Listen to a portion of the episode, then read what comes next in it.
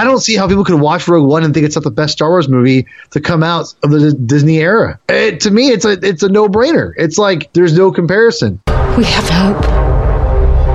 Rebellions are built on hope.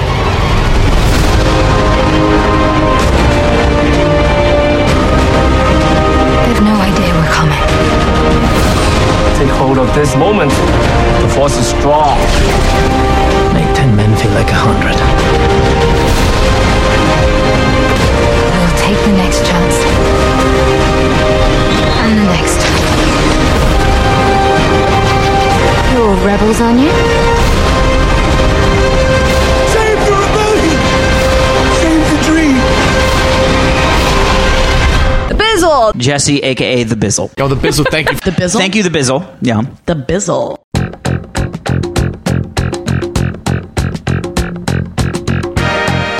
All right, ladies and gentlemen of the Bizzlecast, welcome to a very, very special Bizzlecast. If you are joining us tonight, not only do I have a brand new and super awesome guest for you guys, but this man, along with his ragtag band of nerd friends and podcasters, are directly responsible for influencing me to do the Bizzlecast in the first place over three years ago. That man is named Paul Herman, aka P Thug. He is here tonight. We have so much to talk about in the Star Wars, Marvel, comic books, and nerd universe. But before we get started, Paul, I'm really happy we made this happen. Honestly, thank you for being on. I'm really excited to have you here, buddy.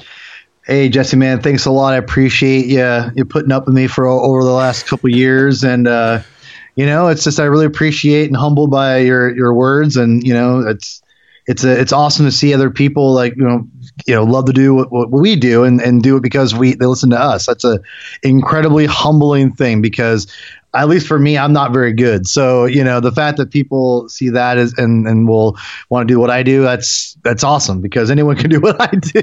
So do it, please. Well, they maybe could do what you do, but not quite how you do it, which is the key with podcasting. Maybe. You don't have to be, and again, this is me too. You don't have to be the smartest or most articulate. You just have to be funny and interesting and engaged. I think, but we're, we'll get into that. Yeah.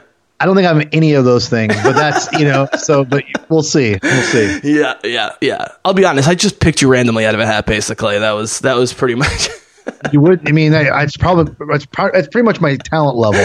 So you know, I understand. All right, guys. So here's what's going to happen. So Paul, like me, is both a giant Star Wars and Marvel guy. We're going to focus a little bit more on the Star Wars, uh, especially with Han Solo coming up, and just um, well, for reasons that we made clear. Obviously, if you follow my podcast, you know I do mostly uh, Star Wars these days when it comes to nerd culture coverage. I do love the Marvel stuff. The recent movies have been spectacular. We will get to that. Paul, I wanted you to talk a little bit about yourself, where you're from, where you're at, the podcast you're working on. But I do just very quickly, guys, need to mention that um, what I was talking about in the intro was that I used to listen mostly to like sports and like politics podcasts and stuff. And then in 2014, I saw Paul. You might have heard a little movie called Captain America: The Winter Soldier.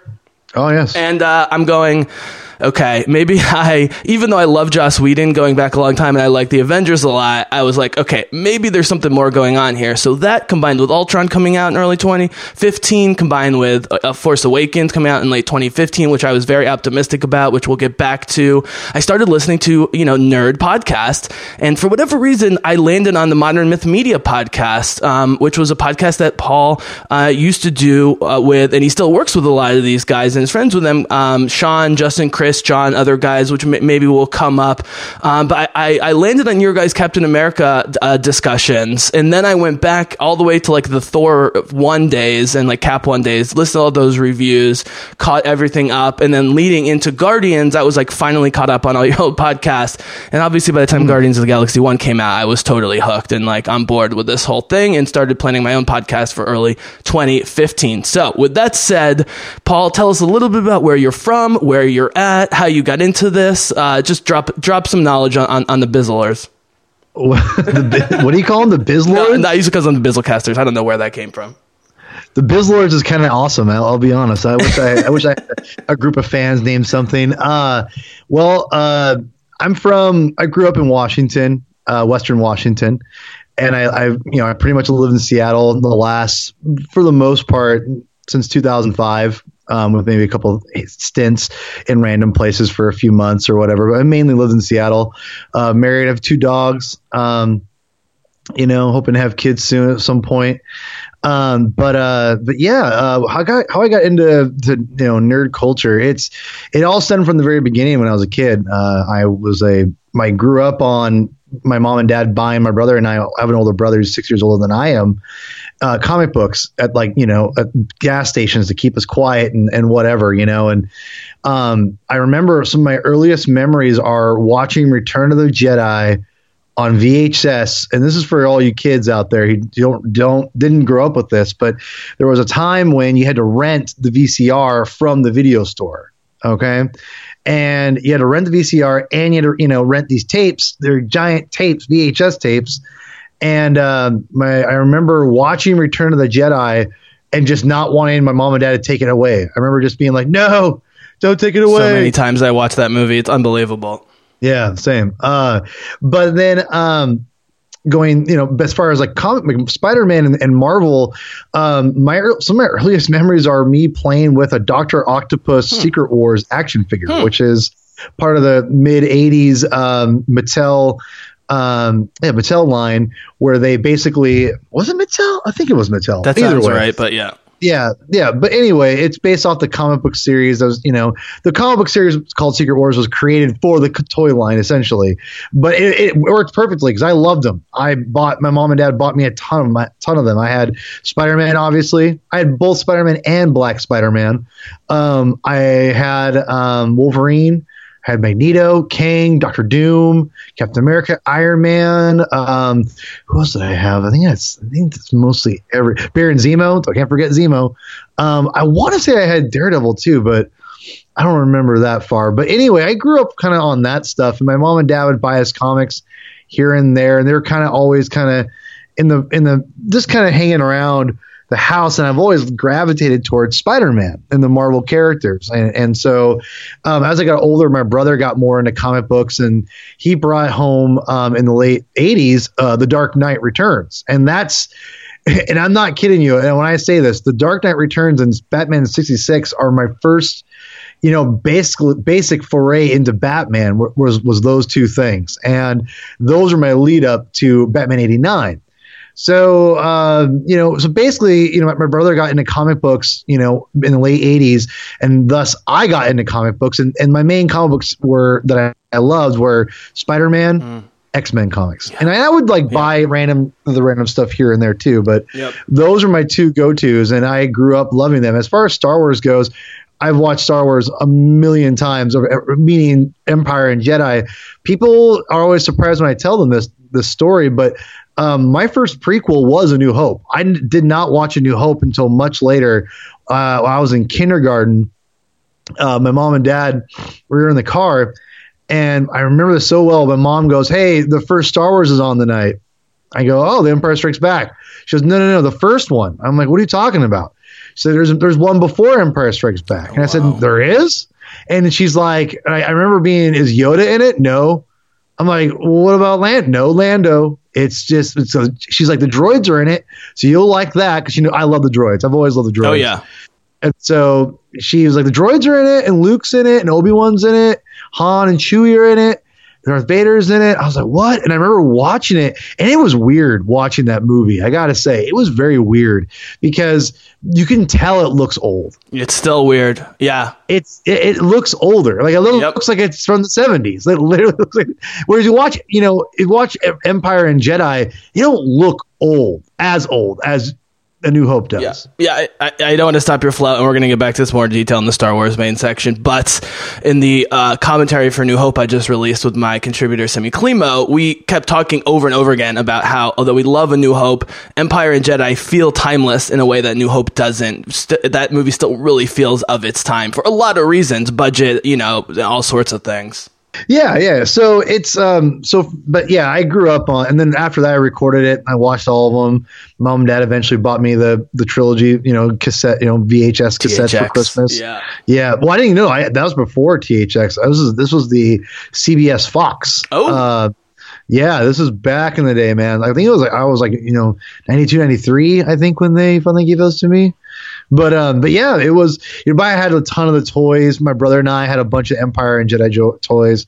Um, and um, you know, I loved Ewok films from the the ABC uh, TV films. A lot of people don't like them. I love them. They're yeah, they're not great, but they're not supposed to I mean. They're come on, they're TV films from like the the mid '80s. What do you expect? I love Ewoks, and I challenge anyone to, to dig into the deep recesses of their soul if they grew up in the early '80s who don't like Ewoks. They just don't want to admit it to themselves. Is my theory. Yeah. Go ahead. Yeah, exactly. So, um, so yeah, I grew up, you know, just loving Star Wars, playing Star Wars, just wanting more Star Wars since I was a kid. I would, you know, I'd buy the comic books, the Marvel comic books, every once in a while, and I'd buy the, uh, you know, a random toy. I, re- I remember just very, very vividly going to, uh, you know, swap meets, you know, and l- looking for Star Wars action figures to play with. I remember, you know, I remember going, "Hey, can we go to the swap meet? I'm looking for Star Wars action figures." What is a swap meet? I'm not sure I know. It's like it's you know, I think it's um, it's very what, what is it? Um, um, um, um, oh my gosh, It's like uh, it's like a garage sale hangout kind of thing. yeah, yeah, yeah, yeah, exactly. That's exactly what it is. Um, basically, it was like a you know, Word. There's there's another t- there's an, there's another uh, term for it um, that I'm I, I don't it's on the tip of my tongue, but basically people would pay to bring their stuff and just put it out, and they would just hang out there all day and sell. And I got like Star Wars cards there, I got Star Wars action figures there. I mean, I got all kinds of stuff. Now, was this during the sort of late '80s, early '90s, quote unquote, dark ages of Star Wars or whatever? When it was like Dark times? Yeah, dark yeah, times. This is, yeah. Oh yeah, this is definitely during the dark times. This is all, all during that. I mean, but here's the thing: when Star Wars Renaissance happened, before the dark times. So this actually, this is right probably when Zahn's, um, right, you know, within a year or two of Zahn stuff coming out. I was, you know, want looking, but even before that, I was always looking for Star Wars toys and stuff like that. So, you know, it was all. I mean, I didn't have, I didn't, I didn't have a, I had a low allowance, so I was buying a lot of stuff. So, but yeah, it was probably probably either a year or two before that, but around around that era. So like 90, 91, you could say. Yeah, I was born in 81. I'm not going to guess your exact age, but your love of Return of the Jedi and the X-Men make me think you were born relatively around that time. You nailed it. Uh, Born eighty two. yeah. Yeah. Um, and I think Tim was 83 because we had the same discussion. I thought Tim was, I thought you guys were a little bit younger than me. I thought Tim was younger than the way he was talking about it. I was like, eh, you sound like, yeah. I'm an old man. I'm an old man. So, um, okay, man. So, you know, we both grew up with a lot of that stuff. Um, I, a really quick question, actually, that I hadn't prepared, but you're telling your story. I, I wanted to ask before we jumped into the sort of podcasting days Sure. is, um, do you think because of the fact that we hit adolescence and so forth during the, you know, dark times or so forth, even though there was lots of Star Wars, including like all the LucasArts computer games and video games and Yeah, stuff, yeah, which yeah, were yeah. great, mm. but we True. didn't think there was ever going to be more movies or like you know huge t- Star Wars things coming necessarily. Did that? Let me put it this way: Did comic books sort of fill in that hole a little bit, uh, or did it just complement each other? Like, well, I'm into Star Wars, so I'm also going to be into Spider-Man, Batman, the X-Men, and so forth. If that makes sense. No, no, I, I told you. I know. I totally know what you mean. They are very separate. And so I, as a kid, I went in phases. I'd always go in phases of like, you know, of the movies I watched or what I was really into at the time. Uh, you know, Batman definitely had a, fa- a small phase. It wasn't as big as as as Marvel. Marvel and Star Wars always had the probably the biggest, lo- the longest phases, but they'd always give out, you know. But they, DC would have a, a, a little bit of a run, but Marvel and Spider Man and the X Men are always the the prominent. I always go back to them and read them. Again, I didn't have much money, you know, to spend on this stuff. My mom and dad did not weren't like buy whatever you want. Like they're here's five bucks. You get that's that's, it- that's it for the week. And if Yeah. I got they've spent it and I wanted more, they'd be like, no, deal with it. You know, they're very Oh yeah. they're very hard on me every once in a while. You know, so So you said you were X Men and Spidey. So I was X Men and Iron Man. For whatever reason, I liked Iron Man oh. growing up. I never foreseeing Well, this. Did you? Yeah, did you like the Iron Man cartoon back in the day? I don't think I watched it much. I just I love the stylization of the. Well, I'm, I'm going to say this. It's not that I didn't watch it. It's just that I I'm not someone with a great uh, memory, so it didn't sear into my brain. Like I'm sure the Spidey stuff I was watching too, but unlike the X Men and Batman animated shows where I can like remember specific moments from that show, those shows, um, I don't think it's seared in. I guess what I'm saying is that wasn't the reason I got into Iron Man. I'm not sure why. He was fighting a lot of crazy bad guys at that point, and uh, and War Machine was amazing at that. I think that was the main reason. And I wanted something very different from the X Men because one of the reasons I love the X Men, man, and maybe we'll get into this later with Marvel, is it explains so easily the what reason these people have superpowers and the mechanism for, it, as opposed to all these Right. crazy experiment scenarios, the Avengers and the Defenders and, and so forth, right? To explain how they got superpowers. And it also explains why they're bonded together. And it explains why everyone hates them and wants to kill them. And me hmm. being a Jewish person growing up, uh, you know, learning later how important, you know, Jewish people like Stan Lee and so forth, the Holocaust played into all of the comic books, uh, social message, but specifically the X Men, you know, which you either love or don't like because of how heavy handed the political and social messages are. I loved growing up. I think with Iron Man, I just wanted something totally else. Where it's like, yeah, he's just a super genius with a with a super suit that's like uh, uh, cooler than Batman for a, a nine year old. Like, sure, I'm in. Why not? You know. Um, but uh, but yeah, I wasn't a deep dive Iron Man guy. Whereas X Men was the like negotiating point with my parents. Like, it went from X Men to X Men Uncanny X Men to X Men Unlimited to Wolverine. Like, you know Oh, what I mean? yeah. Like, I kept begging to get more of the expanded X Men universe um, because that's that's what I truly loved growing up. Go ahead.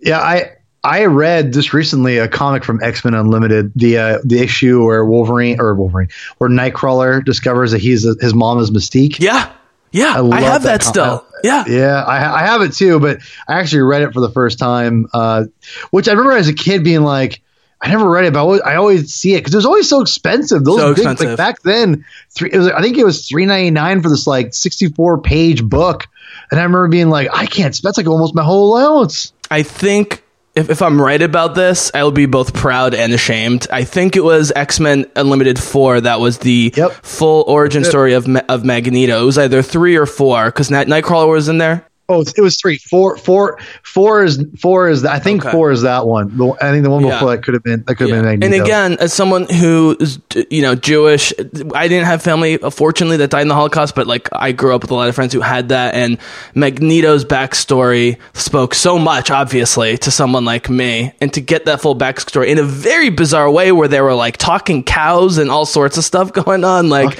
I just remember that really hitting me hard. weird. I don't. Remember, I don't remember talking cows, but Yeah, Bova, gentle Bova. You don't remember that? Okay. wait, wait, wait. Is that But, is, that, uh, is he like a like a? It's not even a cow. Is he like it has horns and stuff? Yeah, it's like some sort of bull it's or like, something. It's like yeah. Winda, Winda something. Winda. What's, what's it called? Winda Gator. Win- It's it's Mm-hmm. Yeah. Winda something. Yeah. And Yeah. and like Quicksilver and Scarlet Witch are there too. Mm-hmm. Yeah, I, I vaguely it's it's Windamore or something like that. The High Evolutionary is associated with that guy. I'm pretty sure that's it's that he's he's associated with that. Um, but yeah, so but yeah, as, as a kid, you know, I, I would I would read um, you know, just all kinds of comics. So, okay, so just to bridge to this, because uh, we want to get into the main topics here, but I also want to hear how the podcasting started um, as the lead in. And then, guys, by the way, I sometimes do this with new guests where I do one hit questions. Now, Paul being both a comic book and Star Wars guy, I have a few more than usual, so we're going to run through a bunch. Some of them are funny, some of them are standard, like what's your favorite from this series, blah, blah, blah. And then we'll lead into the main Star Wars discussion. I'm just going to give you my quick story, which was by the time I got to high school, I was so socially awkward in middle school that I had to work to hide my nerd identity. And it basically, I was just a computer game player incessantly. And that's how I was a nerd. And then I tried to be like somewhat normal kid in high school. And, and I was mostly able to succeed, you know, being uh, like, you know, not super, super socially awkward. And then the Phantom Menace came out. And I was a junior in high school and we got all dressed up. You know, back then they didn't care when you brought in lightsabers and weapons and stuff. And, you know, we had cloaks and lightsabers and we were watching the movies over and over and over again. And that first viewing of Phantom Menace was thrilling. But as the prequels went on, I became less and less um, thrilled about them. Now, I, I should say, and this will come up later, I have softened a lot on my criticism of the prequels and I think they've aged great. And working with a lot of younger podcasters, especially women, but young men and women, have really changed my mind about the prequels in a lot of ways, at least perception of them. And I do actually watch them still a lot, even though I criticize them. Um, but that being said, it just lined up with me being more into nerd properties like The Matrix and Crouching Tiger. Like that to me, and, and I ended up becoming a philosophy and religion major in college, actually, and then studying at a graduate level as well because of movies like Crouching Tiger and The Matrix and so forth. So it just shifted. But the Star Wars thing was always in the back of my mind, and the X Men and superhero thing was always in the back back of my mind so that, you know, like what, 15 years later in 2014, again, with the great Marvel movies that were coming out and then discovering podcasts like you guys, it immediately reignited. And I was never interested, I wasn't disinterested in Captain America growing up. I just, it wasn't a guy I read. And the fact that I came out of the Winter Soldier knowing nothing going into it, and I'm like, Captain America is my favorite superhero. I never thought I'd say that. I was like, okay, I need to shift my perception here. And my podcast is taking a new direction. This I'm going to do because I'm listening to you guys. I'm listening to, you know, Tim and Kyle on the saga continues, which you introduced me to. I mean, not directly, but listening to you um, and buddies with those guys. So I want to know how you got into podcasting. And then along with that, like, was it a conscious decision to do both Star Wars and Marvel content? Or was it just like things keep coming out and I'm interested in both these things? So I'm going to kind of spread my wings and, and, and, you know, go, go different places with this. Well, what happened with podcasting was I discovered podcasting in 2008. Uh, I think I want to say I was listening to this, the Spider-Man Crawl Space podcast, and I really liked like I I started going to sleep to podcast. Like, and not no disrespect to anyone who I I listen. My no, my no, friend- no. I did the same thing with like sports podcasts. The same yeah, thing. it just it helps me sleep. Like I used to. It's so relaxing. Yeah, I used to sleep to like music and stuff or, and TV, but um, no, it's now it's um, now it's a podcast. It's been it's been like that way since 2008 for almost 10 years now, and uh, so yeah, I, I got really I got really into it. I got really into Batman on Film podcasts. That's where I discovered Sean and and Chris and, and Brad and all them. Uh, but I always want to start my own podcast. I remember my friend Dave who's a who's an amazing toy photographer named Father's Figures. Uh, he's, Dave's one of my best friends, um, and uh, he, we we wanted to start a podcast back then, but I had no idea how to do it, and he had no idea how to do it. We're both just kind of like, oh, whatever. Eh, But me and Dave had so many squandered. What year is this roughly? Sorry. Oh, no, 2008. Two- Oh, still in 2008. Yeah, yeah, yeah. Okay. So um, I just want to make sure because that's a while. Because so really quickly, Paul. So I used to work in the music business, Oh, wow. like in the fringe, like working with like African artists and like working with the world music artists. But I was in the music business, and we tried doing podcasts as early as like 2005, but we had no idea what the hell we were doing. Um, Yeah, we neither.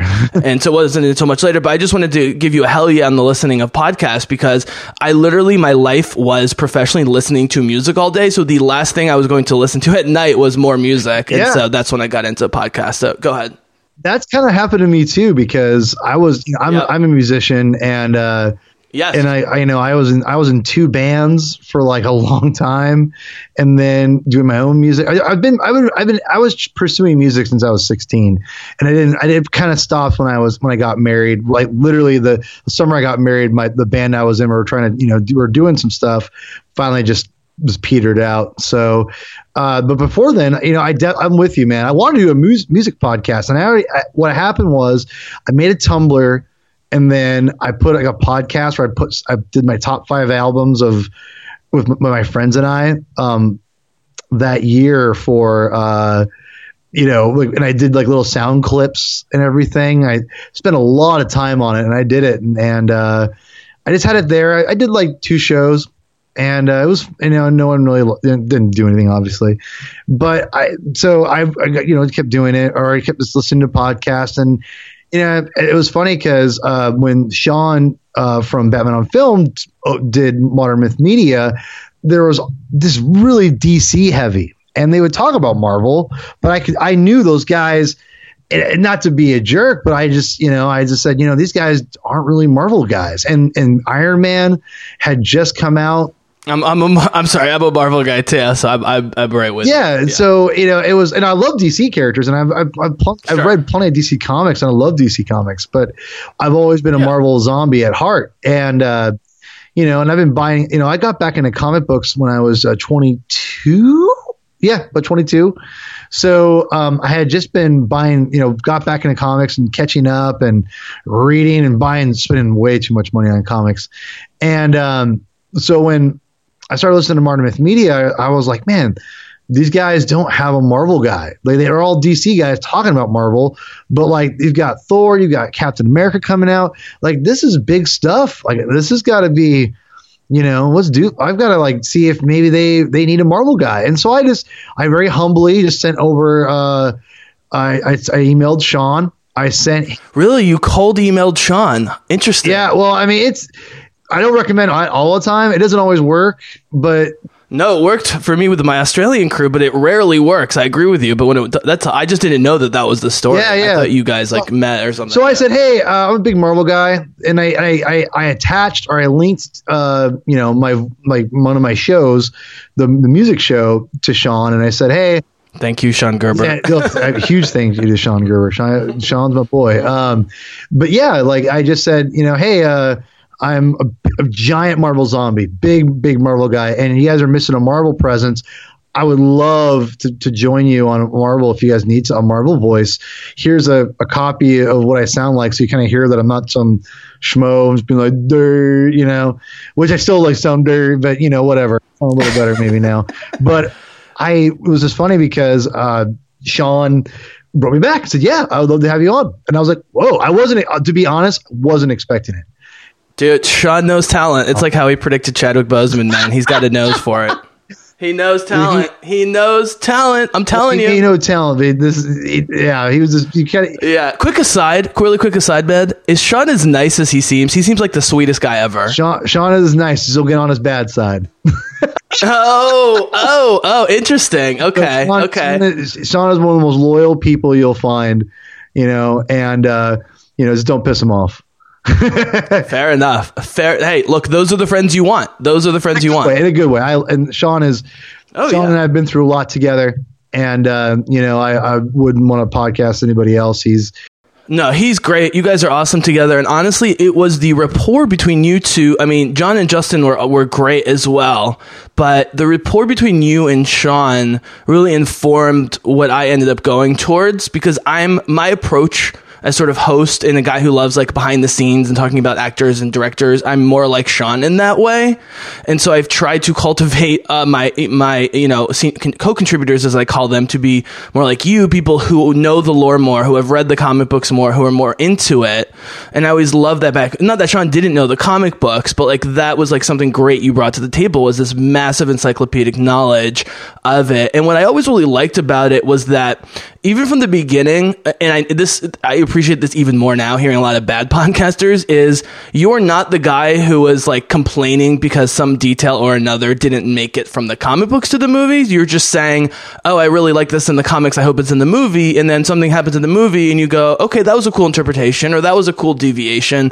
It's not like a lot of the you know the hardcore nerd podcast. Not a lot. Some of the hardcore nerd podcasters who like if they don't get their vision of Spider-Man or their vision of Doctor Strange, either visually or you know verbally or philosophically on the screen in the same exact way, you're you're able to kind of separate and talk about the two, which I always really appreciate on your your guys' Modern Myth Media show. Go well, ahead. thank you, Jesse. Uh, it, one of the things I think people have to realize is that we I grew up in, a, in an era where you know superhero comics were looked down upon. Studios were very scared to do it, and they would you know really screw up the mythos, if you will. And I just kind of learned it for the most part, except the fact that I'm not going to get a 100% true blue adaptation because the movie going audience is very different than a very niche, uh, you know, comic book loving audience. So, but I always contend to the fact that there's reasons these characters have lasted as long as they have, and it's because of the the true, you know, most of their true, you know, things to the character. That's very debatable. Doesn't mean I, I don't get irritated at things. You know, I try to be as open as possible when it comes to it. So, I, you know, I just yeah, it's it's one of those things where I really want to to be accepting. I try to be accepting, but if I don't like something, I don't like something. But for the most part, I try to I deal with the fact that they're going to do something different with all the Yep. characters that I loved in some way. But there's got to be hints of that. I think in the character somewhere, which it gets hit and miss sometimes, and and everybody, everyone's interpretation of, of those of what they change or what they maybe maybe uh, modify it always differs. You know, I listened to a Spider-Man podcast the other day that the guy was just ranting and raving and how bad Marvel Studios has, you know, made Spider-Man kid sidekick Tony Stark, you know, and I'm like, I don't agree with that. But I mean, that's his interpretation of Spider-Man. It's not my interpretation of what that I'm seeing. Yeah. But that's what his is. So yeah, it's a, it all varies. It all varies. So Yeah. Well, I just want to bring up a couple examples. Then we're going to jump into the the uh, the fast round of questions, and then we're gonna jump into Star Wars. So I want to bring up, you know, I joked about Sean predicting Chadwick Boseman, which he did. I heard it at the time. He called that, but you also called Planet Hulk like five years before it happened in Thor Ragnarok, and I've brought it up on the podcast numerous times that that's the case because I started calling it as a possibility. People are like, "You're crazy. No one's gonna read that stuff." I know it wasn't exactly a Planet Hulk interpretation. That must have been cool for you though, seeing Thor Ragnarok and that that part of the oh, movie. Oh yeah, right? it was. You know, and I, you probably have people who have listened to the Marvel newscast show. Um, you'll you'll remember me saying that I walked into Ragnarok with a little bit of trepidation because Homecoming was great, but you know before that they had two kind of stinkers for me. With I wasn't a huge uh, Volume Two fan, and Doctor Strange didn't really do it for me. So Me neither. I was starting to think like maybe Marvel's kind of worn off on me, but I walked in and to Ragnarok, knowing that we are going to get Planet Hulk, a little bummed out we were getting that not in its own movie, movie, but at the same time, they it was a great, it was a great addition. It was, I love seeing all the little Planet Hulk stuff, so I, I loved it. I just remembered specifically because you described it, and with the, the armor and the fighting and the medieval cosmic thing. So when, so when you guys talked about the podcast, I immediately bought the Planet Hulk graphic novel, loved it, and never read Hulk much before. And that's when I, I started getting on board that they were going to do it at some point. And so I just remember specifically watching uh, the, the first Ragnarok trailer dropping and, and feeling like you must have been shitting your pants a little bit that they were even trying to take on that material a little bit. Yeah, I, I It did a good it- job too. It did a good job. No, too. yeah, I think it was smart because one of the things I think that Marvel has really discovered is the fact that team up films Yes. are the way to go. Yes. Yes. And and I think that and to be honest, I mean right now as of right now it really is keeping things fresh because you don't have to have a Civil War event Infinity War event every year, you can have a smaller, you know, team up kind of film like a Ragnarok, where it seems like that. If you would have gotten that in the beginning of the MCU, that'd be just like "Uh, what, you know? Or And- how about a team up movie that's actually Black Panther? And I love Chadwick Boseman as Black Panther. Let's be honest, that movie was basically Wakanda Forever, the movie, right? I mean, well, I, I mean, no, just in I- terms I- of having so many heroes fighting together. Like, I, I, I want to save this for the Star Wars discussion, but I my my whole philosophy is the best Star Wars movies, pretty much all of them, feel like giant superhero team up movies, even though they aren't technically either superhero movies or team up movies, but they have that Avengers feel to them. I, I'm just backing you up that I like that feel to my movies, even if it's like yes, like Ragnarok, where it's Thor, Hulk, Tessa Thompson, and so forth. I, I love that stuff. Yeah. Well, I, I- I think that Black Panther, I think, is Black Panther's movie. I, I don't. I, I think that he has he has an amazing supporting cast.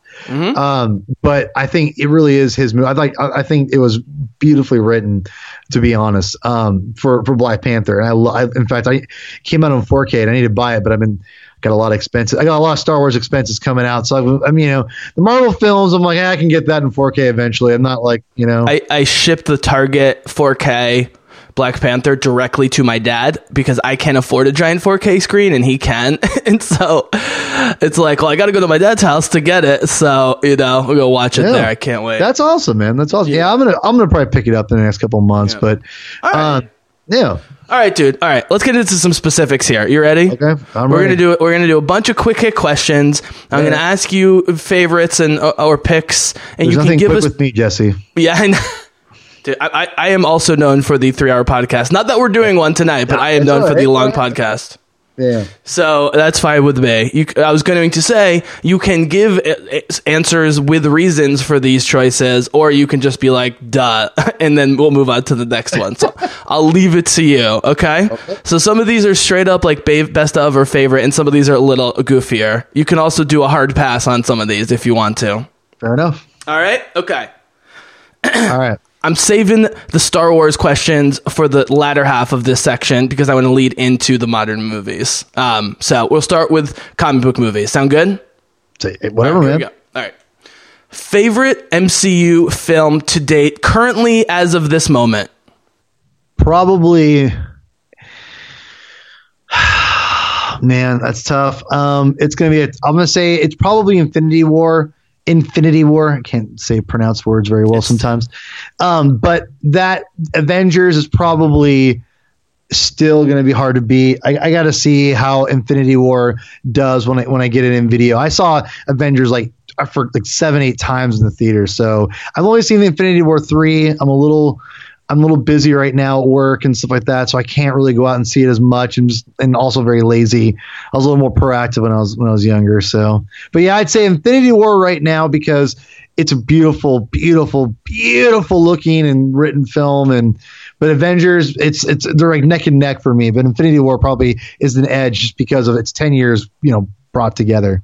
So we're not going to do this for every question, but I do want to for this one about Avengers because I am. If you, if anyone out there who's listening to this podcast who listened to me knows, I'm a massive Joss Whedon fanboy, um, and I think what the Russos did so brilliantly in Infinity War was that first of all they established their own tone and voice in Winter Soldier. I think we can agree Winter Soldier is high on the list, right? Yeah. Whatever it is. Yeah, okay.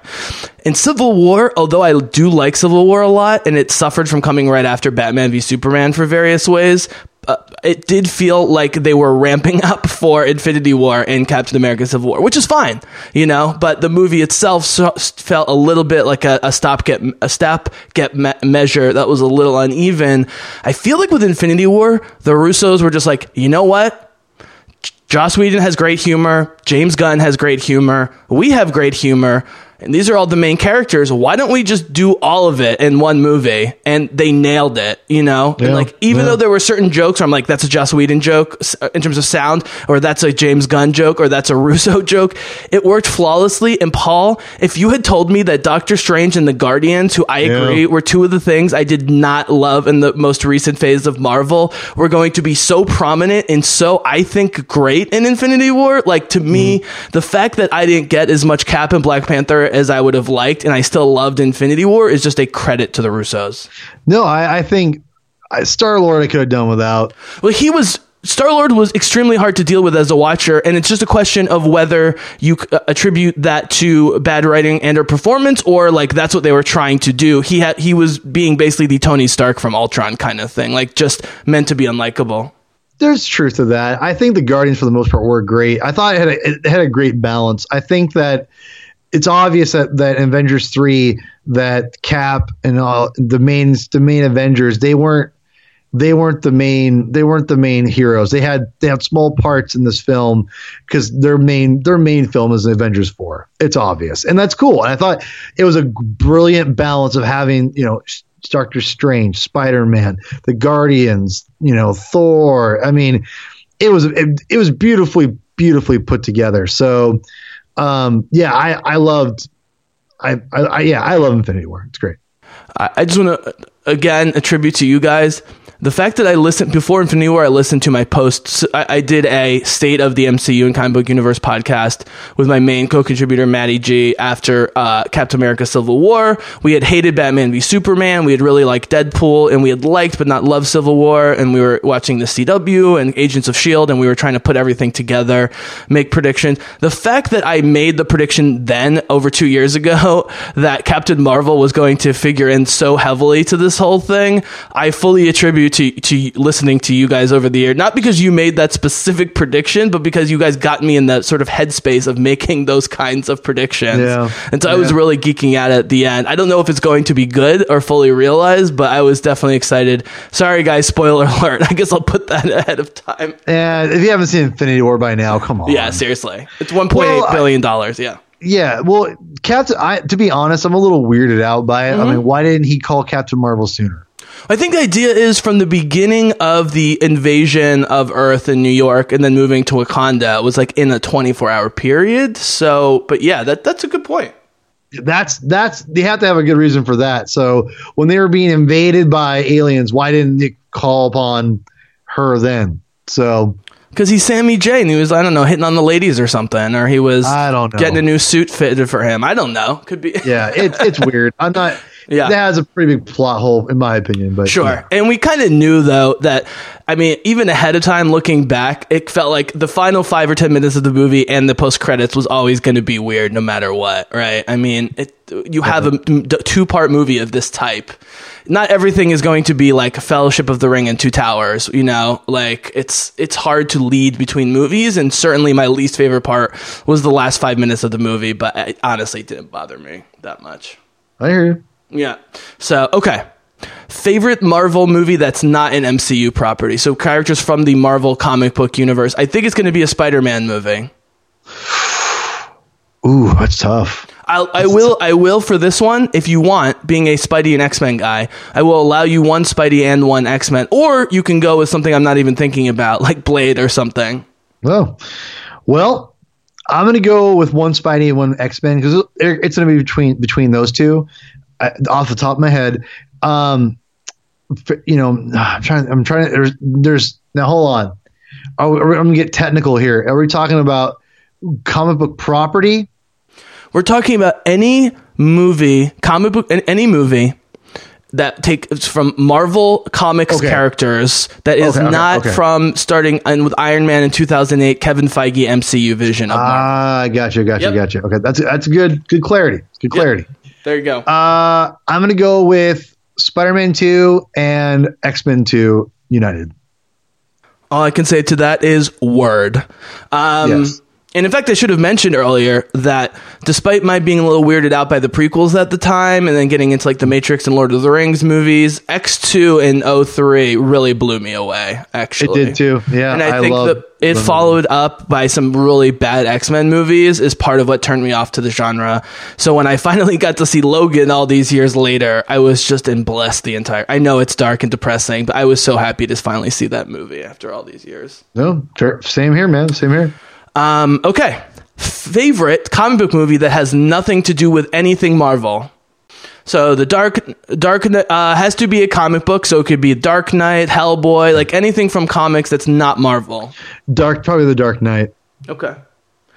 Um, it, it, is the Dark Knight clearly the best of the Dark Knight trilogy to you? Have the other movies yeah. gotten better or, or worse to you over the years? Batman Begins is a great movie. It's it's it's just overshadowed by the, the brilliance that is the Dark Knight. Uh, I mean, when you have an iconic villain like the Joker, played by you know a once in a lifetime portrayal with Heath Ledger, that no one, I don't care who they were, could have guessed that he was going to do that good of you know of stuff. And until you saw, and I'm talking about before the trailer, because when the trailer came out, I was sold. I was sold on Heath Ledger. But before that, I was like, eh, I'm not sure about this. And now, you know, but yeah, I mean, I think that's the best. I think Dark Knight Rises is a very, very mediocre to bad. Strongly disagree, but we'll move on. Yes. yes. But to be to be fair, to be fair, I'm not the biggest Batman or Dark Knight guy. Um, I, I definitely agree that Dark Knight is the best of the three. Again, though, doing all my film commentaries over the years has made me appreciate some of these movies more than I thought. And Dark Knight Rises was one when I gave a close look to, uh, just from an entertainment standpoint. But this is also the guy that likes Avengers: Age of Ultron only like a half step below the original Avengers, so we don't need to go there. Um, uh, I have grown to appreciate others, but yes, it's hard to it's hard to disagree. But so actually, just to make a quick connection uh, with Heath Ledger. So, how does Heath Ledger's Joker, sort of in your mind, sort of meta historically when it comes to comic book movies, stack up with Loki and now Eric Killmonger and maybe Thanos too, depending on your perspective, as sort of all time classic uh, comic book movie villains? so Heath Ledger's compared to them now. Just just in your mind like when we look back 10 20 years from now and you've got heath Oh, ledger as joker and then you've got Th- loki and then the recent great marvel villains like we basically went from one to three great marvel villains very quickly. So it's right? Yes. so it's a little hard to judge. So i guess i'm more asking about killmonger and thanos compared to loki and, and ledger which was really the only ones we were talking about before i think. Yeah, I would say I, I would I'd throw Magneto in there. Um, so Ian, McKellen. Uh, I would say you're gonna. I, I think Killmonger. The problem with Kill, not problem, but like Killmonger is is just yeah, he's he's great. He, he's so great. Uh, but I think Thanos is just brilliantly executed by so many people. And whereas you could really go to, you know, one person and it's a defining moment for an actor's performance, like it was, I think, for, uh, you know, Killmonger or for the Joker or for the, you know, Loki.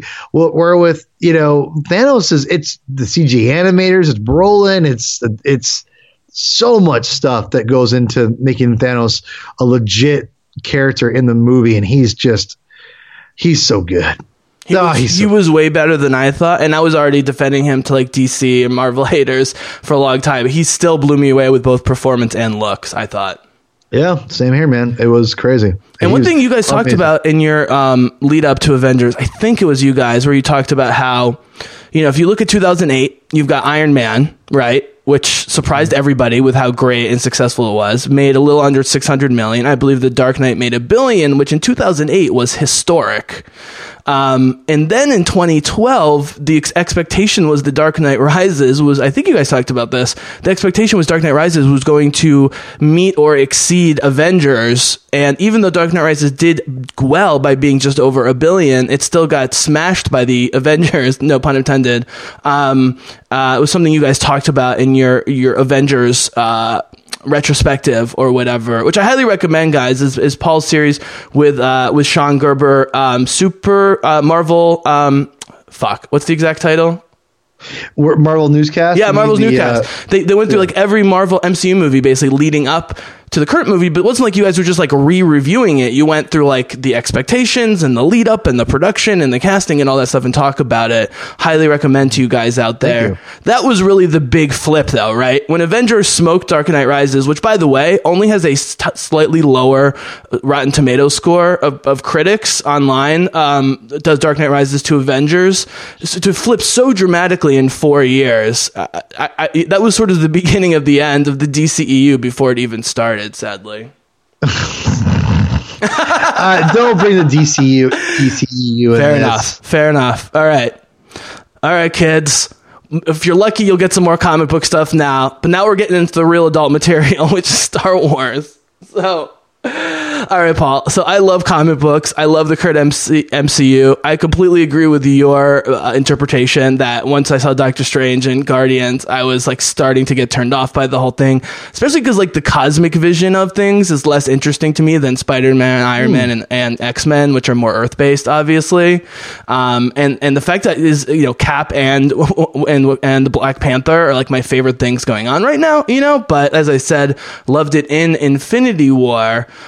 Um, but also because I love Star Wars so much and it's been with me this whole time, and I felt like I didn't need another Star Wars. Now with Guardians One, it was like a quirky, fun, you know, Marvelly, you know, version of, of Star Wars. I know it's been in the comics for a while, but you know what I mean in terms of an on-screen experience. It's like okay, here's the space opera that's funny and quirky in a way that's different from Star Wars or whatever.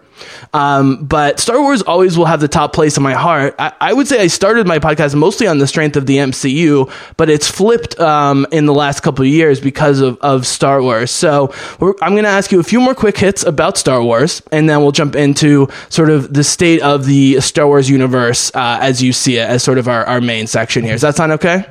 Sounds good. Awesome. Okay. If you had a lightsaber, what color would it be and why? Blue because I that's I just always was gravitated towards a blue lightsaber.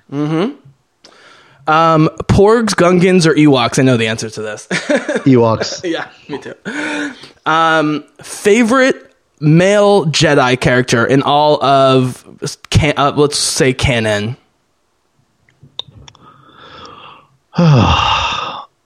Male Jedi. Mm-hmm. Oh, oh, I'll go with Luke. Favorite female Jedi. In canon? Mm-hmm. Okay. I, you know, I, I'd say Rey. Word. All right, so here here comes the hard hitting questions, guys, and this is going to lead directly into the main talk. All right, let's start with the prequels. Okay. Favorite prequel? I'm talking about episodes one to three. To be clear, everybody.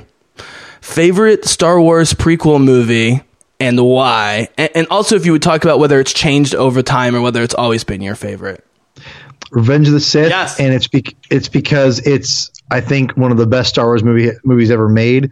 I think it'll always be one of the best Star Wars movies ever made. I think that it's uh, that it, it, really did bring everything together that George wanted to bring. It's probably the, the most Star Wars Star Wars movie that you could get. It's Star Wars on steroids. I've I, I've even called it. I think it's beautiful. I've seen the movie a zillion times. I've watched that over and over again, and I think that yeah, it's not perfect, but man, it is so good and George just knocks it out of the park and doesn't get nearly enough credit for killing it in that in that movie. He's it's just such a such a good fun Star Wars movie. God, I love that movie. So yeah, I would say it's Revenge Revenge of the Sith, hands down. It's been that since I saw it. I saw it. I saw it like eight times in the theater. I love love Revenge of the Sith. Yeah, and both the box office numbers and the critical reviews from the Times seem to indicate that that's clearly the best according to everybody. Although I know a lot of people personally, as do you, who don't think that necessarily. Um, so, but I, I, I agree with you. I think it holds up well. It keeps getting better over time. Um, I was going to uh, uh, ask about uh, um, a favorite uh, original trilogy movie. I'm assuming you're going to say Return of the Jedi, but I don't know. It's Empire, Jedi, flip a coin, whatever it lands on, that's what it is. I think Empire. I, I, the thing I keep coming back to, I think Empire is a more artistically brilliant achievement, but I don't think Luke or Vader gets fully developed uh, uh, until Jedi, and I think people sometimes have. Uh, what I call retroactive retrospection, which was my very first. By the way, the Bizzlecast used to be called Poodoo Cast um, because I was just bullshitting, and so I just called it Cast. And then someone was like, because my friends will call me the Bizzle. They're like, dude, you just called Bizzlecast. I'm like, okay, I'll call it Bizzlecast. So one of the very first podcasts I ever did was a very short bit about how, especially with movies like Star Wars, where there's so much nostalgia involved, is we tend to think we thought something differently uh, than we do now, or you know, we interpret our own memories differently and stuff, which is normal, like with everything in life. But I think people say like, oh, the Vader Luke relationship got so complicated in Empire. I'm like, well we got the reveal in Empire, but the real, you know, like, I, I, mean, to me, Luke, the Emperor, and Vader at the end of Return of the Jedi is still my favorite group of extended scenes, is, is what I keep coming back to.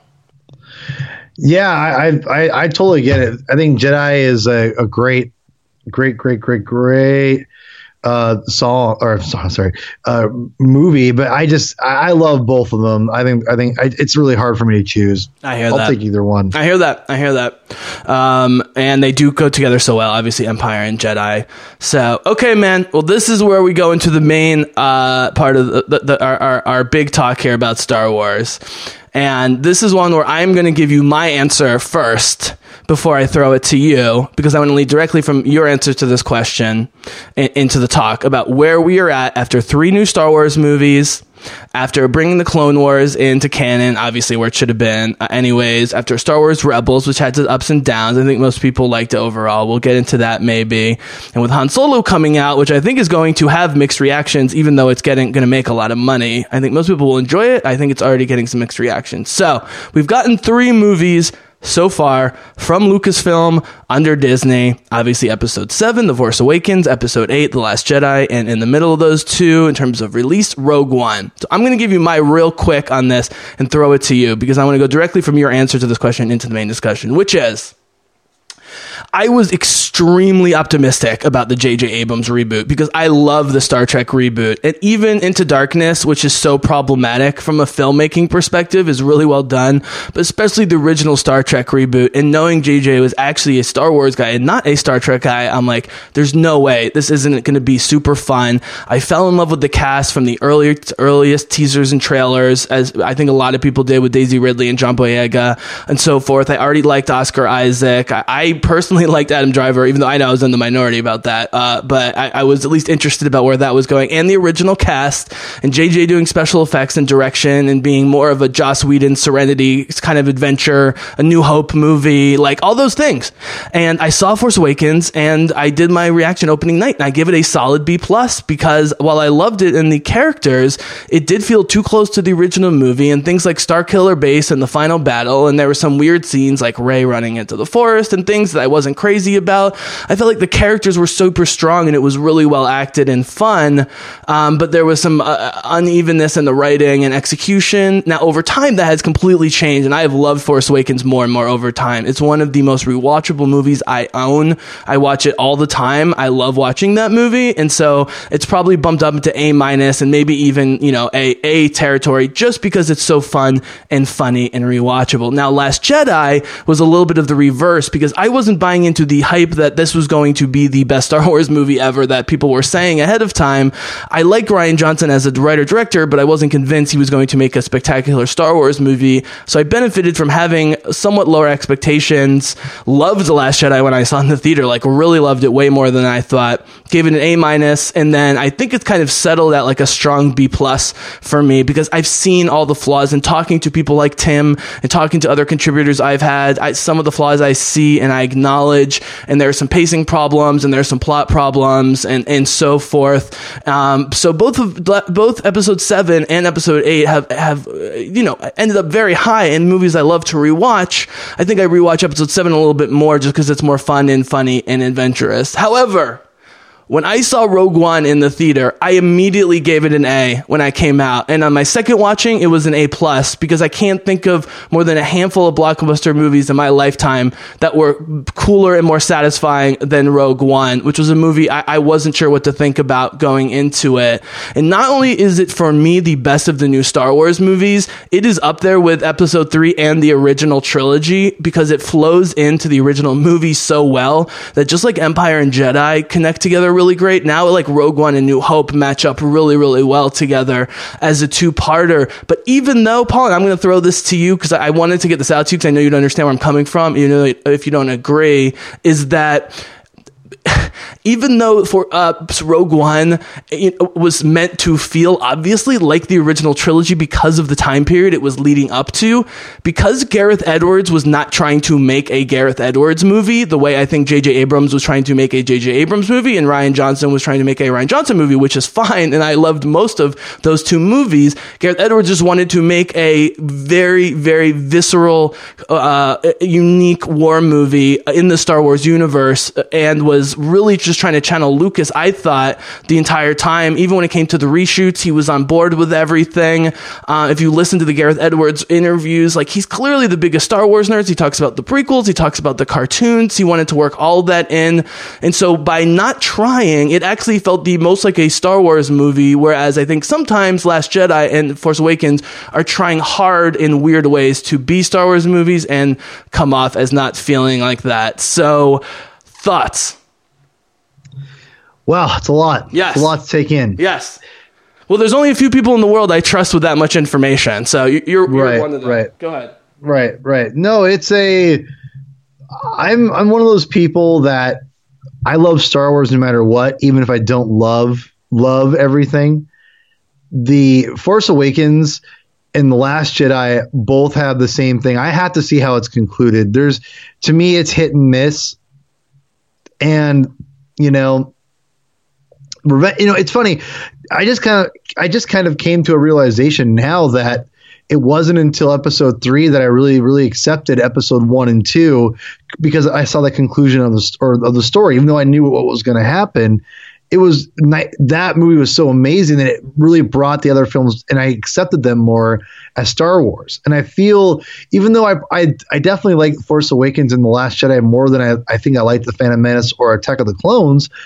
That being said, I think they're even more, or at least especially Last Jedi, more controversial and more uh, pol- uh, polarizing than uh, than the prequels were. And I think well, I, I I always say the first half of the Force Awakens is some of my favorite Star Wars ever. Mm-hmm. The last half is really rough, and again, I want to see how Episode Nine brings it all home. There's parts in the Last Jedi I think are phenomenal. There's parts in the Last Jedi I think are straight up bad, and I'm just like, and, and when I say bad, I mean the lowest of George Lucas and the prequels bad, like equal to that, if not worse. And um, you know, I'm just one of those people that just kind of, you know, whatever. But Rogue One, I think, is is just a brilliant, brilliant film, and there's that movie kind of it, it pays homage to the original, you know, all the things that came before it, but it's its own thing. It doesn't have to tie into anything directly as far as the Skywalkers. It's you know that being said, Leia's in it for a split. Yeah, second, no, but just really quickly, it also talks about the Force without talking about the Force too much. And Donnie Yen, Right. his mysticism is the perfect way. Go ahead. yeah. So Rogue One was a movie that was re- I was really excited for it, but I had no idea how it was going to work because of how um, you know because it was a first standalone film.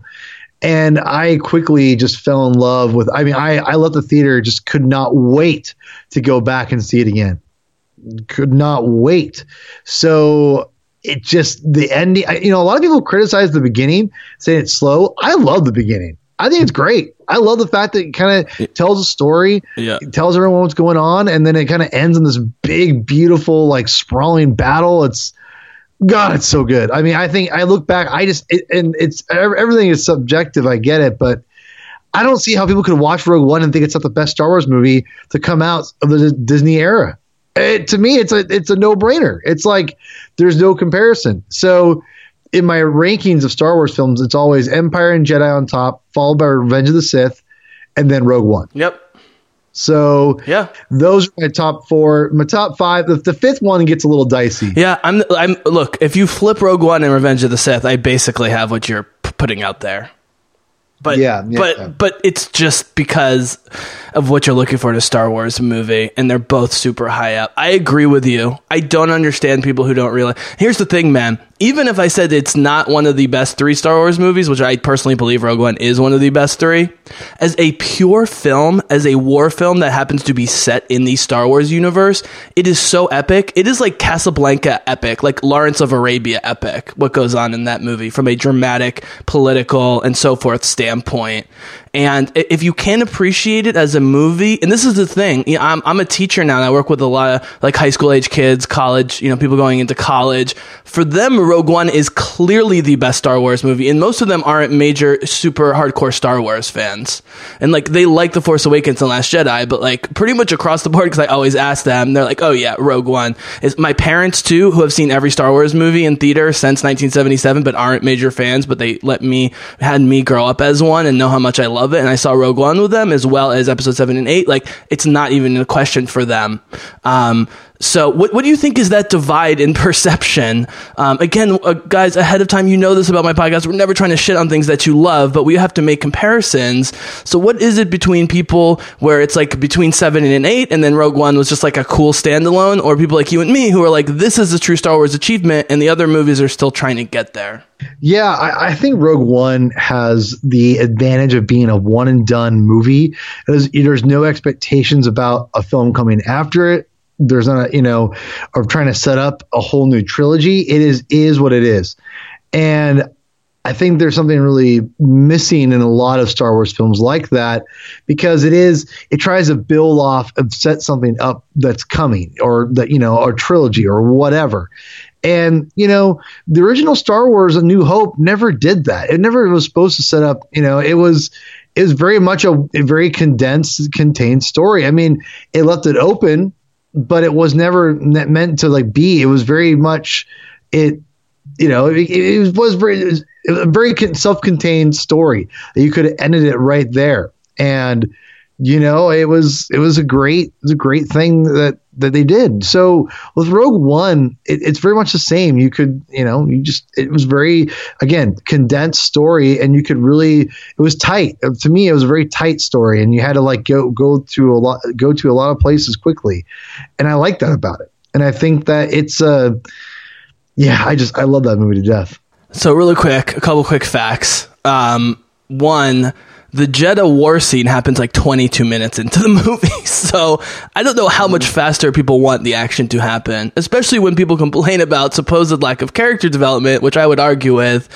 And then say, "Oh, but it took too long to get to the action." I'm like, "What do you want, people? You know, like, like honestly, like, do you want more character development? Do you want more action? But you don't want the movie to be longer than two hours and four minutes? You know, um, obviously Rogue One came out right after the the Trump election, and so that is interesting um, as well um, in terms of timing. Um, but I don't think people really fell in love with it or not in love with it based on on those direct political reasons. I think people either got its tone or they didn't connect with it, right? Whereas with, with the with the big saga movies look, I mean, you can at least get behind Rey and Kylo and them fighting and not fighting and blah, blah, right? There's at least something you can get behind even if you don't love the movies. Rogue One, I think if you're not on board, let's say 40 minutes in, you're probably maybe not going to get on board, especially if you then start getting attached and they kill, spoiler alert, all your favorite characters.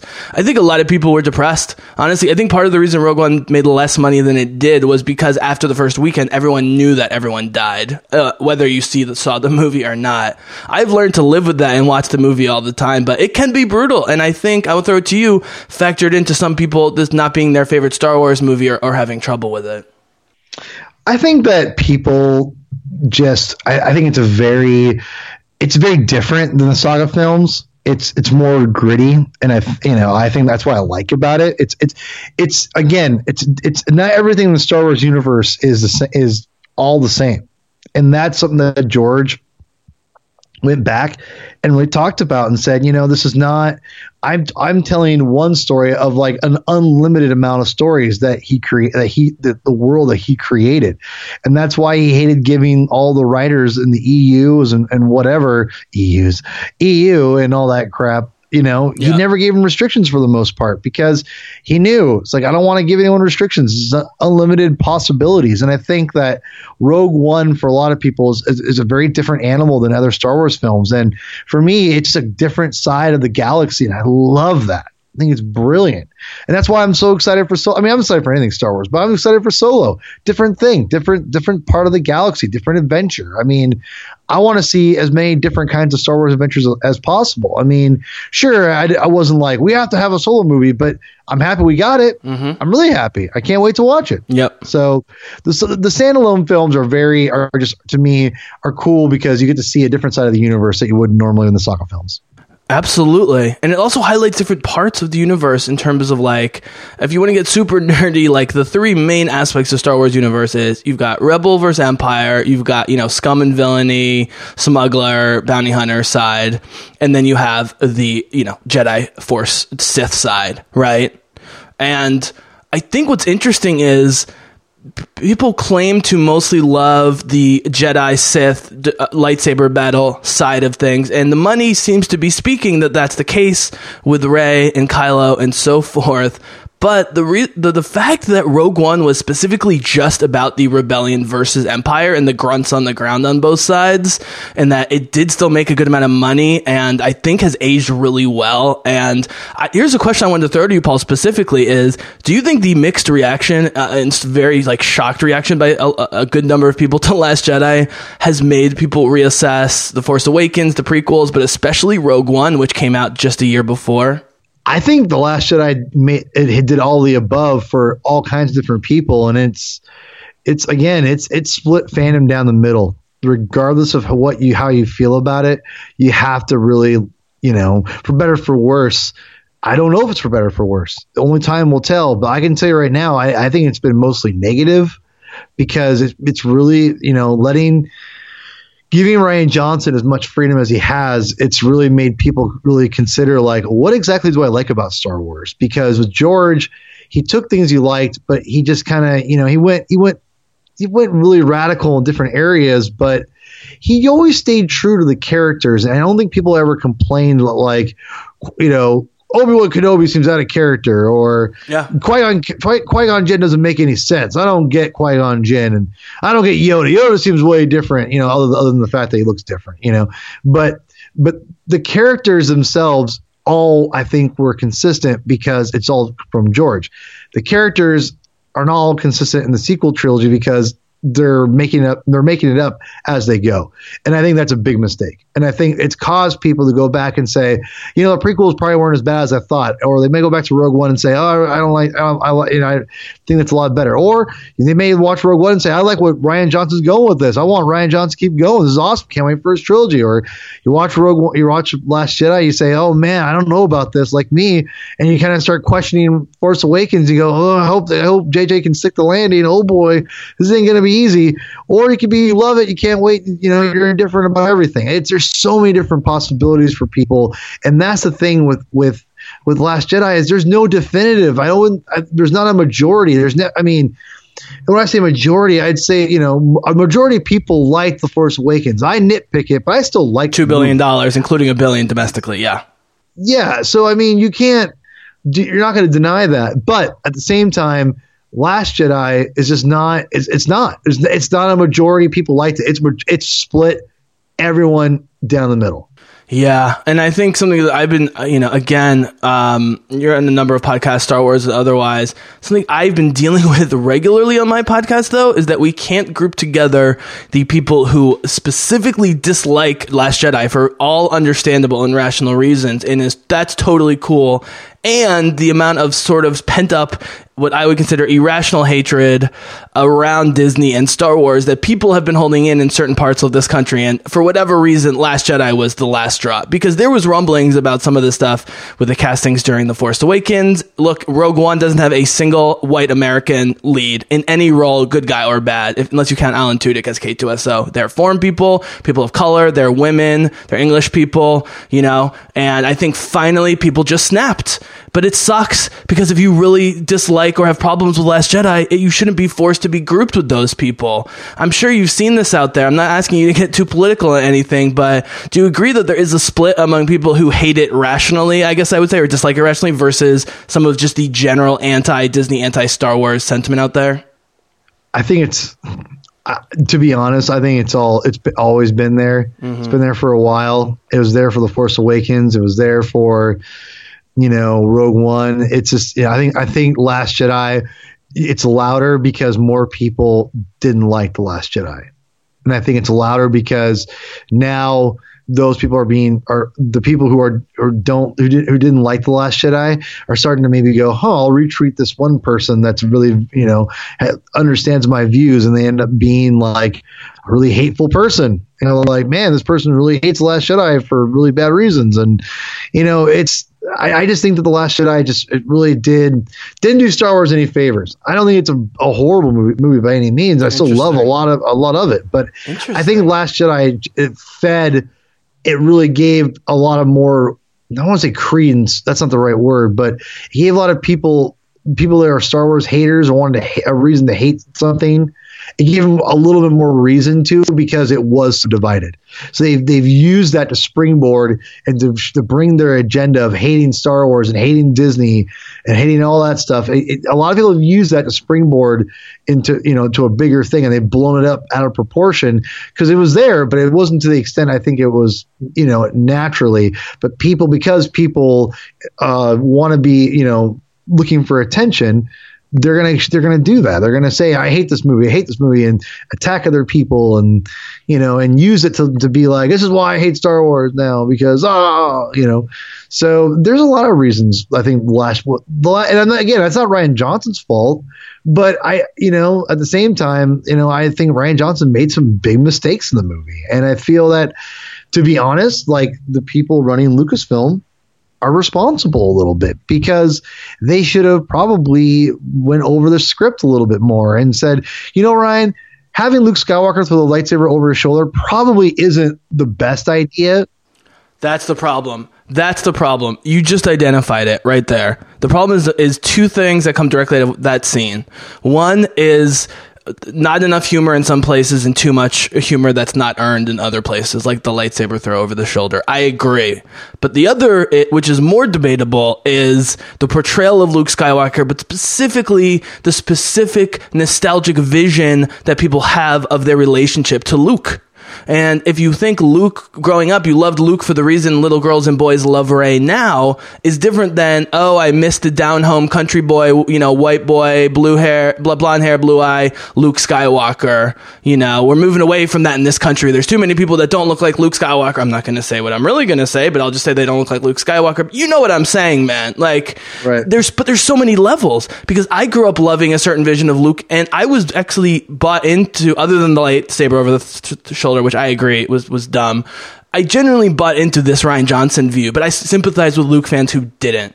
Yeah, I, I, I here's the thing. I hated that moment, but I, there's certain moments that I love in the movie, and that that Luke has. So I love most all of Luke's stuff. That scene is really hard to take, and I know it's played for laughs, but I really there's a, there's a lot of humor. There's a lot of character moments that I really think that Kathleen Kennedy and you know the story group should have really sat down with them and said, you know, I don't know if this is a good idea.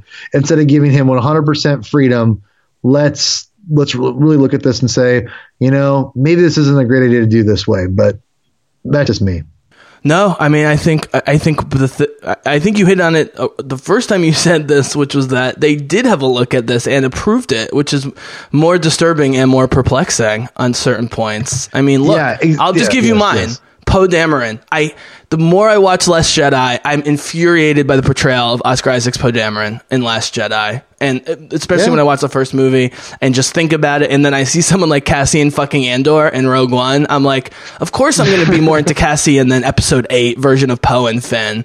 And so I think the problem is they didn't intentionally make a movie where all the women were bosses and all the men were hapless, but it wasn't didn't ring true in terms of the actors and the characters, and, and it just played in again. I think unintentionally to some idiots out there, this perception of men and women's role in Star Wars, while at the same time you know stomping on other people's rational things that they like about I, even the new Star Wars that were you know were, were changed unnecessarily or added unnecessarily, like the whole Canto Bight fiasco, I suppose we could say um, in, in Last Jedi. I think right. I'm, I'm trying to get the different viewpoints here because they they are varied, and it's important to point that out.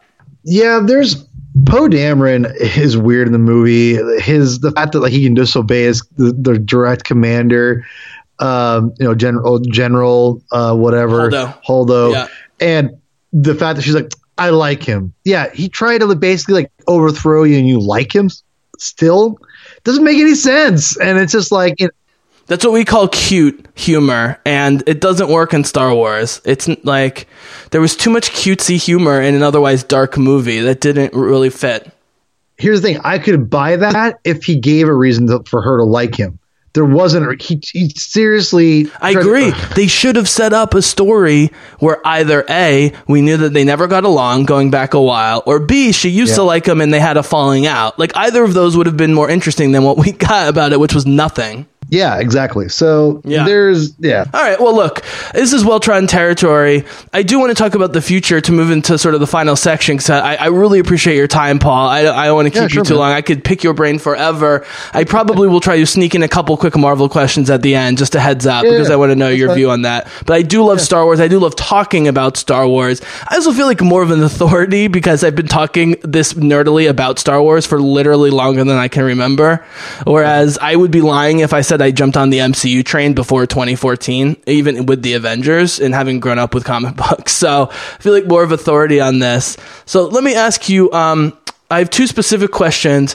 Well, let me ask you first. What are some things that Rogue One and Episode 3 do that make them great that you either wish Episode 7 and 8 did or didn't do well? Like when you look at the movies under Empire and Jedi with Rogue One, Episode 3, like what do they do particularly well that the new saga movies ha- haven't fully, in your opinion? Episodes one two and three compared to the saga films No, no, I'm saying specifically Revenge of the Sith and Rogue One. You have Revenge of the Oh, Sith as I'm three sorry, and Rogue. One as four. No, you're good. Yeah, no, so right. So Revenge of the Sith at you have three, Rogue One at four, and then you're not sure. I'm saying what did Revenge of the Sith and Rogue One do that the saga movies haven't been doing that make you like comparatively? If you can do that, I- maybe there aren't. Maybe you like them for completely different reasons, but there is a shared dark tone and the fact that they both lead into the original trilogy so well with those two, right?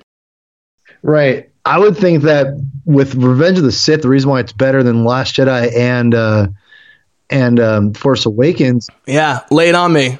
is because I think the narrative, the story is way, way more condensed and clear, and you're not intercutting a bunch of different things completely.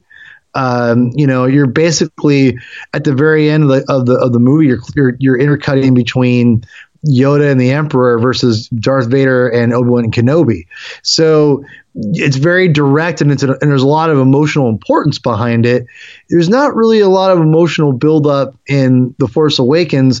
There's a lot of like really clunky acting and directing in I think the very last half of Wow. uh, The Oh, Force man. Awakens. This is juicy. I love it. Keep keep coming. Well, no, I mean because there's because let's be real, Carrie Fisher does not do a great performance in The Force Awakens. Nah, Jay didn't know how to write to her for her. She was much better. I agree. Yeah. Yeah, she's much better than Last Jedi, even though Last Jedi is not as good as a movie. I think than The Force Awakens. But Agreed. That being said, uh, I think going to Maz Kanata's castle for whatever reason was weird, and I don't know. It's whatever. Did you not like? But I agree with the whole extended Maz uh, Castle thing. But did you not like the specific sort of force exchange that she had with Rey there? I, that's great, but I think you could have done that a different. You didn't Yeah. have to go to Maz, and I think Maz is kind of a worthless character. I don't like her. Hmm. She's terrible, and I hope she doesn't show up again for in the for uh, the episode nine. But Lord knows it's probably going to happen. Uh, but again, that being said, uh, I'm not. You know, I, it's one of those things where I just, you know, I think that Ro- I think with with the Last Jedi and Rogue One, or excuse me, Revenge of the Sith and Rogue One, they're they're very they're very direct stories. Whereas The Force Awakens, uh, I think it, it's again, it starts off so good. It's a strong. I think it's the strongest half of any Star Wars movie. It is. It's like yin, yin and yang. It starts off so well, and it just ends with such a clunkiness and such a you know, it's just there's just a lot of just it just kind of rushes to get the end, and it feels like they're just trying to get there to the Starkiller base, and you know, a lot of just like I said, there's a lot of exposition, bad lines, and just so obviously bad. Okay. So the only thing I would disagree with you is about the acting. Pretty much none of the problems with the saga movies for me, even for characters I don't love, has to do with the actors or the acting. That's just me. I would put it all on the writing and directing. Um, I, I honestly like like Rey uh, Daisy Ridley makes mediocre material look amazing, as does for me Adam Driver as Kylo, and they've had the best material in my mind. So I'm I'm, fine with all that. I understand what you're saying. Something I realized when I just did my episode seven commentary recently was that JJ was trying to work in these sort of Disney fairy tale elements with the four spiritual elements, with the JJ fun adventure space elements, and I just don't think they all fit together together. Whereas again, when you give Gareth Edwards a war movie to lead directly into A New Hope, it's like, okay, I don't have to worry about X, Y, and Z. I can just focus on telling this story and making this into a, a Star Wars war movie that explains, let's be honest, a lot of the plot holes in the original movie and original trilogy, as well as expanding on that world.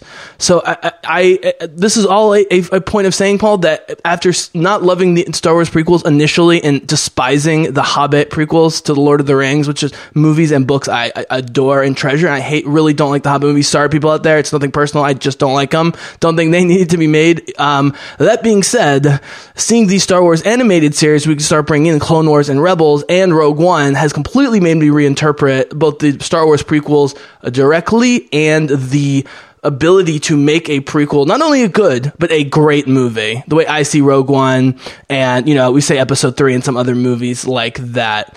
Um, so let me ask you, man, why, what about the prequels speaks to you uh, more in terms of the cast and the story than the, the currently the current saga does? Because you are not alone in this whatsoever. Well, I, I would say I, I'm not a big fan of episode two. I love episode two because it's Star Wars, but with episode one, I, episode one is aged really well, I think, and it, it's I think Yeah. it's it, it it's great. Most Um, practical effects, that's for sure. yeah, I, I love it. Uh, I love Phantom Menace. In fact, it's you know it's got a lot of heavy competition in front of it, but I think it's a great movie. Um, looking back on it, um, I just think right now I think George had a better grasp of the worlds because he created it, and I think that J.J. Abrams and Rian Johnson have had their total freedom, but you can totally see two fanboys with different ideas going at it. Whether whether or not Luke was something, this is something that they all agreed with, but you know, or they all thought the same thing you know, whatever. But the execution it was all different. And I don't, and I just think it'd be better to have one single vision that that understood Star Wars. And I think these guys get Star Wars to an extent, but they don't get get Star Wars. I, to me, you really have to embrace all of, most of all of Star Wars to really understand from a filmmaking standpoint to really get it. And I, and I say embrace it doesn't mean you have to love it all. No. you have to embrace it. And, No, and I'm totally like, following it. you here. I was just going to ask why Gareth Edwards then? Because let's be honest, until Han Solo, I mean, Ron Howard's like his friend, so we can't compare it. Literally, Rogue One is the only of the first three new movies that uh, Lucas openly praised numerous times. He openly loved Yeah. Rogue One, and Gareth Edwards is not nearly as an established of a director as JJ or Rian. And by the way, he did not have full control, and that's another reason, as you were pointing out, to not give directors, writers full control. Have other writers, have consultants, have the story group fully involved. So let me ask you this, because Gareth is of the same generation, a little bit younger than JJ and Rian. What made his fanboyism like come through better in Rogue One than JJ uh, or Rian, in your opinion? Well, I think there's a big reason for that, and I think it's more political than than. I think he loved Rogue One too, but I think it's because they threw out his treatments for seven, eight, nine. For the most part, there's elements of seven. Oh, you said political. I didn't know where you were going. I was like, uh oh. treatments. No, no, no, no, no. Which you're welcome to do on my po- podcast, by the way. I just Oh, wasn't no, sure. no. Yeah. I'm not a really political person. No, it's fine. It's fine. No, he. I It's because it's because I really do think that it's because JJ basically said I'm gonna do my own thing and didn't care, and was a colleague of of George's and didn't George didn't take too kindly kindly to that Yep. because even though he's not involved anymore, and I think he kind of took it personally, a little bitter. I agree with that, but I don't think he would have gone out of his way to compliment Gareth just to say no, I know, but I was no. What I, what I was gonna say Okay. was. I think that Gareth was way more accepting of having George on set, wanted him on set, wanted to meet him, couldn't wait to meet him. Worst got the archive footage. We got the X-wing pilots. We got the whole thing. I I just th- I think that I, I, I plus I think George thought he did a great job visually. George is more of a visual storyteller than he is just a filmmaker you know, as far as that goes. He loves the visual medium. Um, that's why he loves comic books. Why he loves movies and TV and things like that. So um, I think that's the reason why is that George, that that for the most part, from a visual standpoint, Gareth really got Star Wars in that in that way, and I think George I think George saw that, and I think George really appreciated the fact that he worked really hard to do something that was like Star Wars, or you know from before, but he also did his own thing.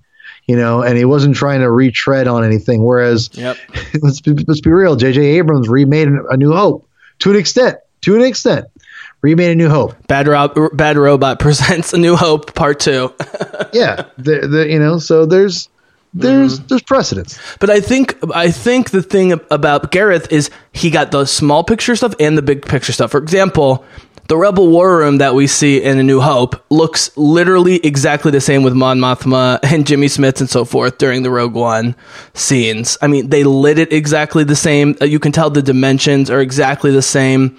Like the Battle of Jedha. So you know, you know, in A New Hope when they're finally leaving Tatooine. By the way, guys, they don't leave Tatooine like a minute ten through uh, an hour ten through New Hope. So they're finally leaving Tatooine, and then all the stormtroopers come out and they start shooting at the Millennium Falcon.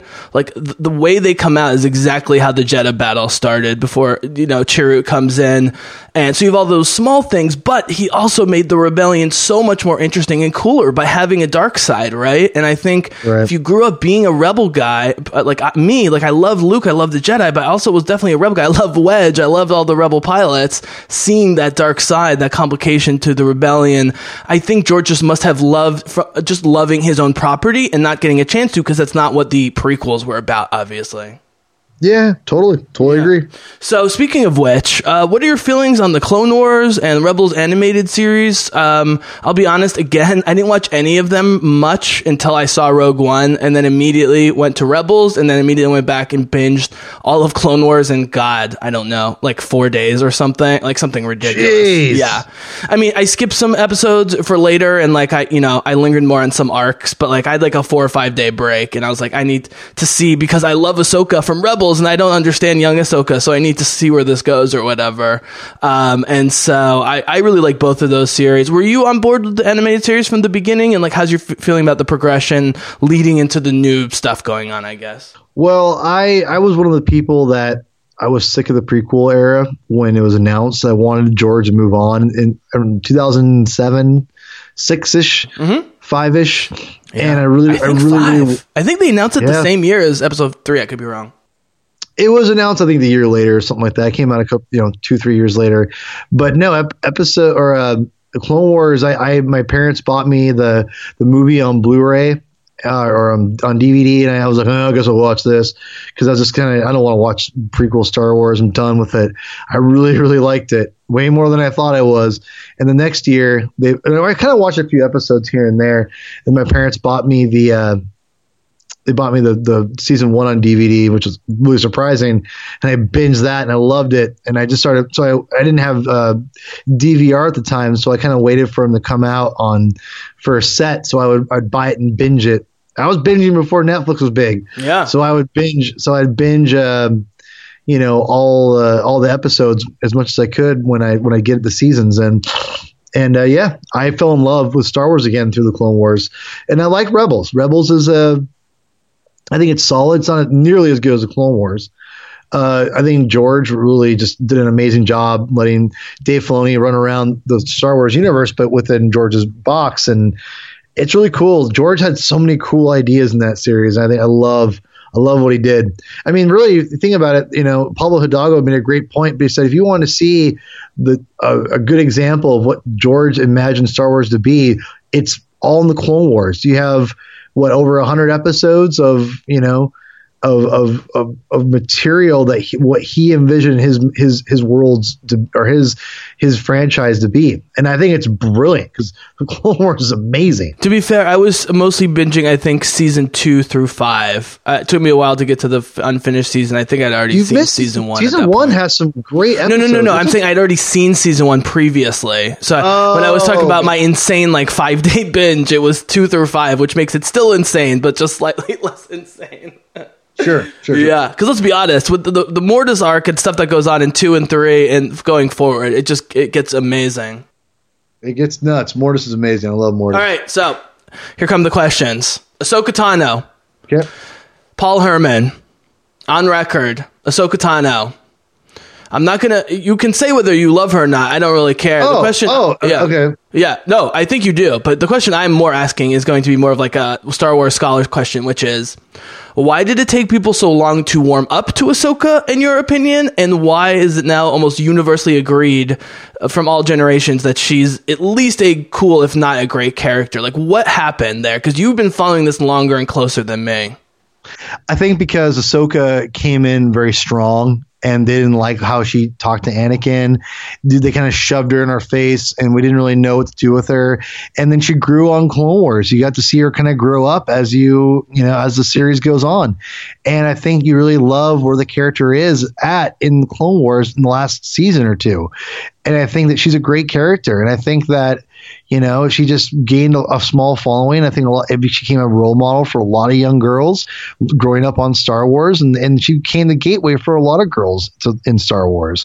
So to me, she just it just took some time to kind of see and and you know what's funny is Dave Filoni predicted it. He told Oh, yeah. Ashley Eckstein when it happened, he's like, they're not going to like you at first. Well, it was a self fulfilling pr- pr- uh, prophecy, though, because he specifically designed her to be just a badass Jedi in the body of a 14 year old girl who is snippy and so forth, right? So he kind of put her in that position, but at the same time, it's hard to fault him because in the, I think, what, by end of season two, it seemed like people were getting on board. Yeah, yeah, totally, totally. But you said he, he warned her. Like, what, what, like, what, what, what did he Well, see? he, do you he think? just said that people are going to have a hard time accepting you because you're in Star Wars and you're with Anakin, and and they're not going to know because they didn't know that he had a Padawan and all this stuff. So he kind of warned her that fans are going to be very not receptive to her at first, but they're going to warm up to her, and he was right. He, he 100% called it, and he because he knew where the character was going to go, and he knew that the fans would like where she was going to go. You, there's so many great stories in the Clone Wars with her, so Absolutely. And the fact that she's the Padawan of Obi-Wan's Padawan also makes her interesting. By the way, as Bizzlecast listeners know, I am working on a, a, a story treatment uh, totally independently, but with great aspirations having to do with Obi-Wan and Ahsoka like 10 years before New Hope, basically. Having like a, a side adventure together. It does involve the world between worlds, which I know not all fans love. I have predicted some sort of time travel in Star Wars for o- well over a year now. So when the world between worlds episode of Rebels happened, I literally shat myself because I'm like, okay, I never actually thought this happening, and this is way cooler and more subtle and interesting than I was thinking. Um, so let me ask you. It sounds like you're much more a fan of the Clone Wars than Rebels. Did you like uh, uh, at least how sort of the the last part of, of Rebels ended, or were you Yes. left wanting something more or something different as you compare it to the Clone Wars? I think season four was the best season so far. I have only seen it once, and I'm waiting to watch it again when I get it on Blu-ray, watch it on my big TV. Yeah. But yes, I think it's I think it's better. I think it was the best season by far overall. Taking out Twilight of the Apprentice, I guess, right? I mean, No, no, I said two. season, not episode. Right, no, no, no. I'm saying that like season two has the return of Ahsoka going for it. Yes. is the thing. Yes. Yeah. Um. So uh, you were already watching Clone Wars when Rebels was announced and then came out. Um. So Yes. what was your reaction by the beginning? Because I know episode uh, season one of Rebels, most people either don't like for for understandable reasons or whatever. But when Ahsoka was revealed and became a major character in season two, did you feel like that was a smart step? They were playing to the fans too much, like, or were you on board from the beginning? Go ahead. I think it was smart. I think it was uh, you know, you have you had a you had to know where she what was going on with her. She, she was she survived Order sixty six, and they kind of so as much said that. So you had to you have you, you gave the fans what they wanted, and it was not exactly how we thought it was going to end. It was great. So it's a little weird how it's ended in season four, but I'm curious of where it's going to go. Hmm. All right. Well, an effort to work in a little bit of Marvel. So you are actually a little higher on MCU movies in general than I am, and I'm definitely higher on Star Wars than recent Star Wars movies than you are, which is which is fine, which is great. It's just interesting because part of the reason, other than JJ and some of the cast, that I was confident about the, the reboot of Star Wars was what Disney did with the MCU. Like if I if the Star Wars Disney thing happened ten years ago, I might not have been so excited about it. Um, but because of what they were doing with Avengers, Cap, Guardians, and so forth, I was like, okay, it seems like they they can handle this. So let me ask you, man, straight up, because you're not blind. So I know a lot of Star Wars fans that like to pretend it's not under Disney, and Marvel fans that like to pretend it's under Disney. Whatever, guys, you can tell yourself whatever you want, but it's Disney. And let me tell you, of all the big corporations out there, 99% are more evil than Disney is. At least Disney is trying to provide entertainment for kids and provide inclusion and so forth. That's my me on my soapbox about Disney, but they're not always consistent. So, what do you think the MCU is maybe doing better than this the Star Wars movies are? I think it's apples and oranges, man. Okay. I think they're very they're That's very fair. different. That's fair. because because For you, I mean more personally, like why you know, like why the MCU seems to be hitting at a higher rate than than the Star Wars movies. it's because I think you have Kevin. I think Kevin Feige is more. He's more. Uh, well, first of all, he's put on a ton of movies now, and so he's got his he's got his work down. But Yeah. I think he just he knows the material. He knows what makes it work. He knows how to convey it onto a film. He knows what you know what makes the characters tick. Kathleen Kennedy doesn't know the Star Wars universe like Kevin Feige knows the Marvel mm, universe. I would disagree with that. My bigger point, though, is if we just judge Kevin Feige on his first three Marvel movies, we probably wouldn't be singing the post Infinity War and post Black Panther praise. But Jesse, man, you have to remember remember that he got his start on you know pro- eh, you know producing Marvel films like X Men. You know he was responsible for getting Wolverine his hair in the movie. So you have to realize Kathleen walked in, you know, was given this job outright. She's already an amazing producer with Steven Spielberg. She already had this, she had no real connection to Star Wars other than being a friend of George Lucas. Whereas Kevin Feige worked his way up into the Marvel Studios uh, world, convinced them to, to take out a giant loan and put their characters as collateral to make their own films. Kevin Feige knows the Marvel Universe. Kathleen Kennedy does not know the Star Wars universe. I think that is almost, in my opinion, a fact. Yeah, I'm gonna have to drop the strongly disagree animated GIF here. Um, if she's succeeding in realizing what you see as the vision, that is completely subjective, and I buy your opinion either way, no matter what. But to say because of her connection to Lucas and Spielberg, literally going back to E.T. in 1982, that she didn't know what was going on with these guys, I think is foolish. And I actually think it's a, it's a, it's a discredit to her. It's better to criticize her for like knowing her job and doing not a great job than saying, "Oh, you don't know what you're doing." That would be what I would disagree with. But but I'm not saying she doesn't know what she's doing. I'm talking about immersing yourself in the But material. isn't that what the story group's for? Isn't that what Ma- Martin, Pablo Hidalgo, Dave Filoni, like all these people? Isn't the That's the point? problem, though, is that like there was a story group for Marvel, but it was by Ike Perlmutter.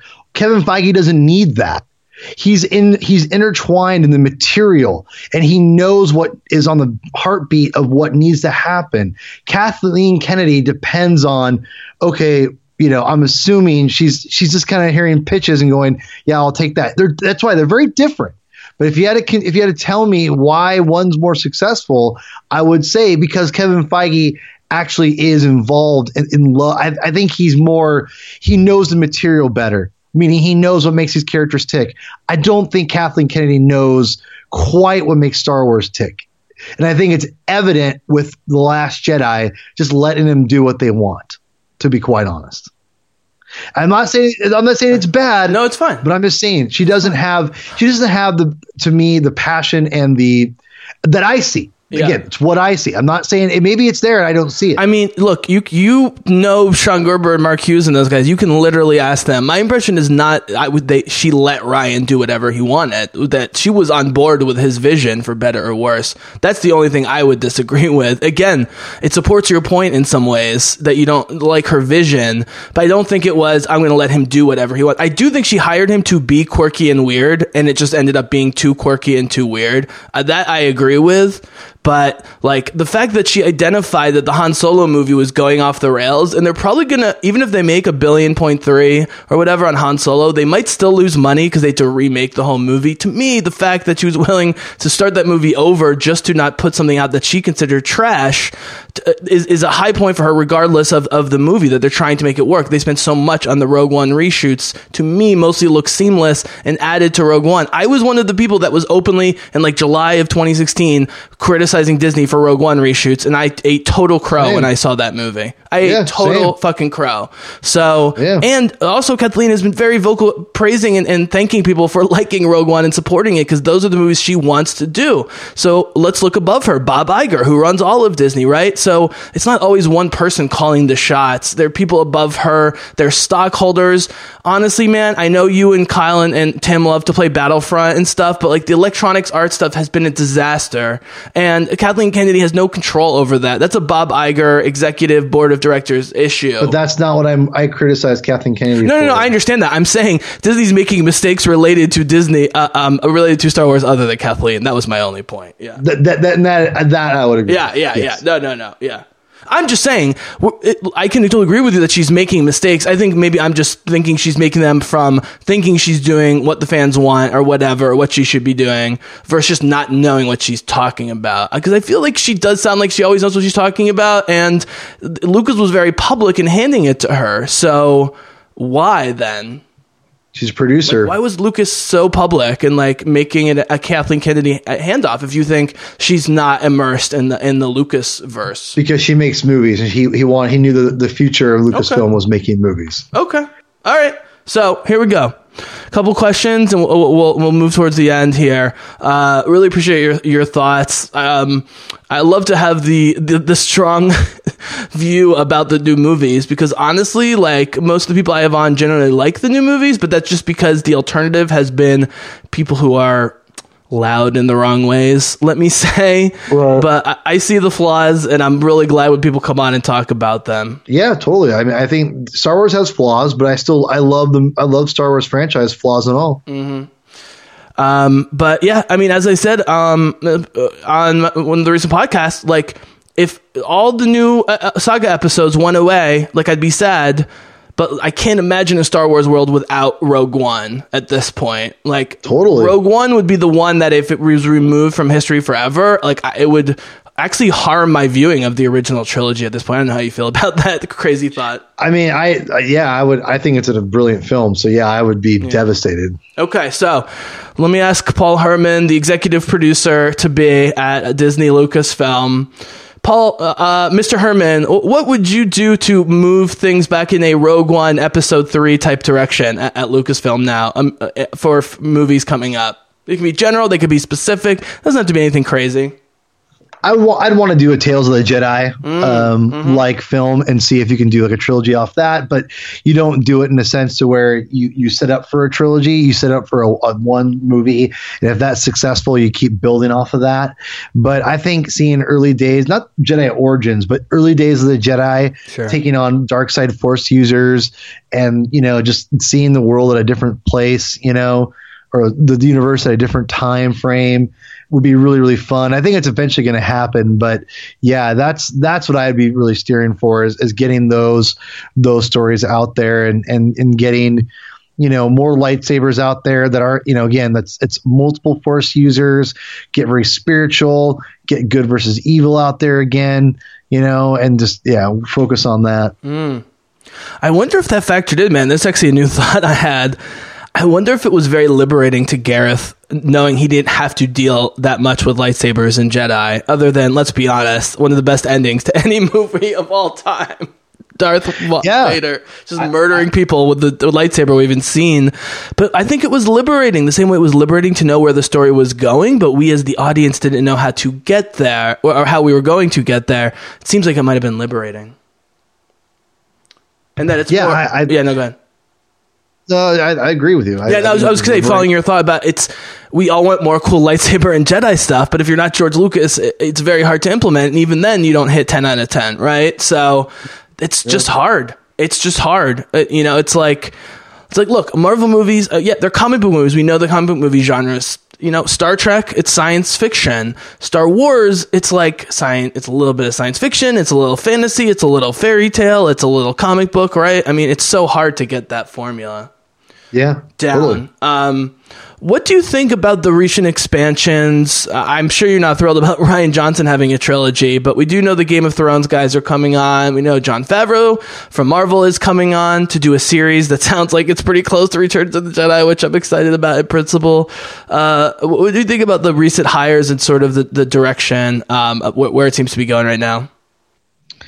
Well, personally, I, I think that I love where it's going, and I think even Rian Johnson's trilogy will be interesting. Um, and I think he'll do better at his own characters Yes. and, and whatnot. But that being said, I'm really excited for the Game of Thrones guys. I'm a huge Game of Thrones fan. I know you're not a fan of Game of Thrones, but You know what though? I love the act- uh, actors across the board of Game of Thrones, and thrilled like we keep adding more to the Star Wars universe. They're they are. I'm telling you, those showrunners are going to do a great job Yes. on the Star Wars film. I They're gonna agree. great. They're going to do great. Um, huge Jon Favreau fan, obviously. So I'm really excited about what he's. You know, he it sounds like he pretty much had this idea before. Like he pitched them the idea of a Star Wars TV series. He had it already written, or a bunch of you know a whole outline written before you know the years and years ago. So this is really cool. Really excited, um, and I cannot wait to see what Favreau does with it. Yeah, I mean Iron Man, obviously his other stuff. I thought Jungle Book was great. I think the problem with the Jungle Book is the source material is not good. Like if you watch the any of the old Jungle Book movies or read the book, it's like a bad story. I thought what he did visually with Jungle Book was spectacular. So you triangulate that with his uh, Marvel work and then his other his comedic work.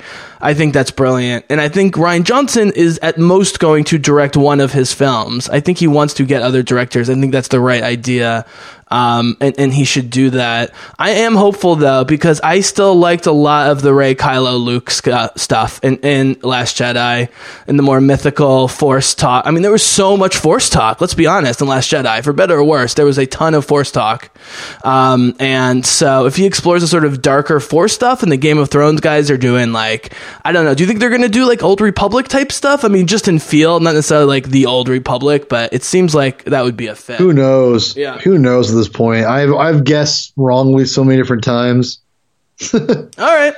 Cool, man. All right. So I'll just we'll end on a few Marvel questions and we will wrap up. So, um, bigger surprise for how great it was Black Panther or Avengers Infinity War? I'd say Black Panther. Hmm. That's a huge compliment. Why do you say that? No. Yeah. Well, because I just wasn't. I mean, I thought I thought Black Panther's trailers looked really weak, and I was walked out being like, "That was amazing." It was a great message. It was a great. It was great special effects. Um, a, a great script. Great acting. I, I'd say I take it back. The effects weren't the greatest, but the the characters were great. The acting was great. The Yeah. the writing was great. It was one of the stronger scripts I feel of the MCU. Um, it was beautifully done. Okay, can I ask you? I, I, this will be my last big question in Black Black Panther because I have lived in Africa, worked in Africa, worked with African musicians, have been involved in Africa in various ways for almost twenty years now, and so I was so curious how it was going to be received, not as just a movie, but like the specific sort of Pan African portrayal of all these different cultures through Wakanda in the movie. So just as a watcher man who, but who someone who d- is very familiar with the source material from the comics, but just as a watcher of the movie, like, did it come off as feeling like Africa, even though it was different? Or did it come off as like feeling like too many cultures pushed together? Or like, what was the feeling as someone who knows the comics well?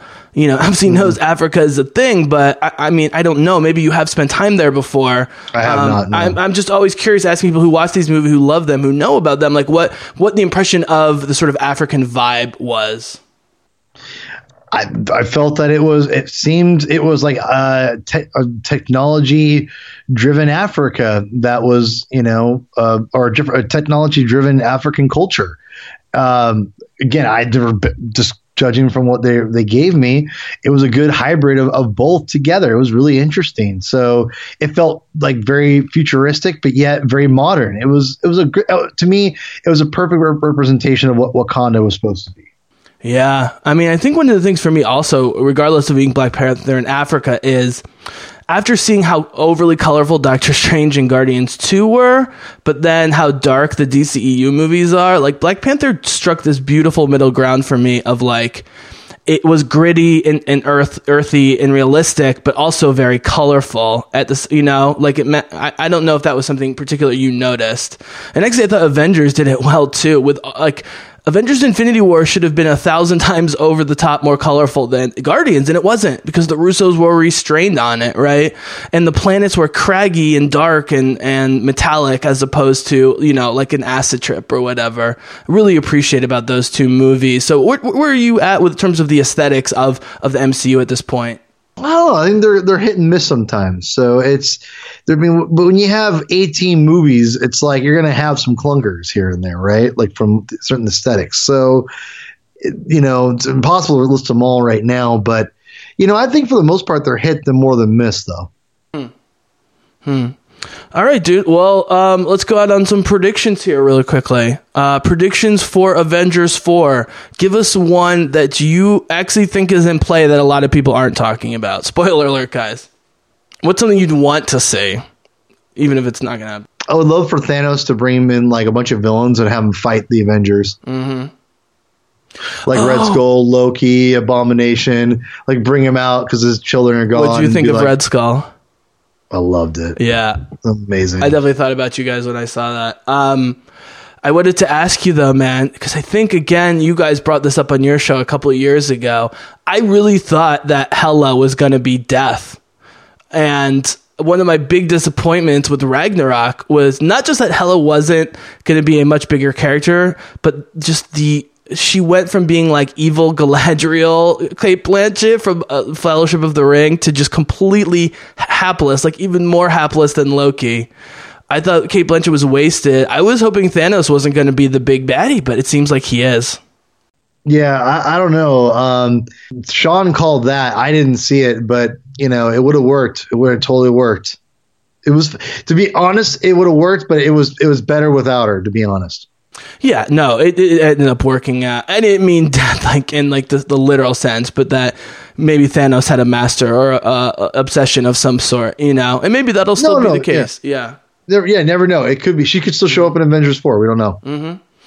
All right, man. Well, I really appreciate you being here. This was this was great to talk about these this stuff, Sure, especially man. the Star Wars though, because again, uh, you know, I got into listening to their podcast before Episode Seven was was even filming, and then you know, I shifted so much, it really rediscovered my love for Star Wars. And to be honest with you, I probably let some of these directors and producers get away with stuff because it's Star Wars. I'm I'm perfectly aware that that's happening, and I think everyone just needs to be aware of where their opinions are coming from, and then we won't all have to fight over stupid stuff, you know? So Yeah, exactly. yeah.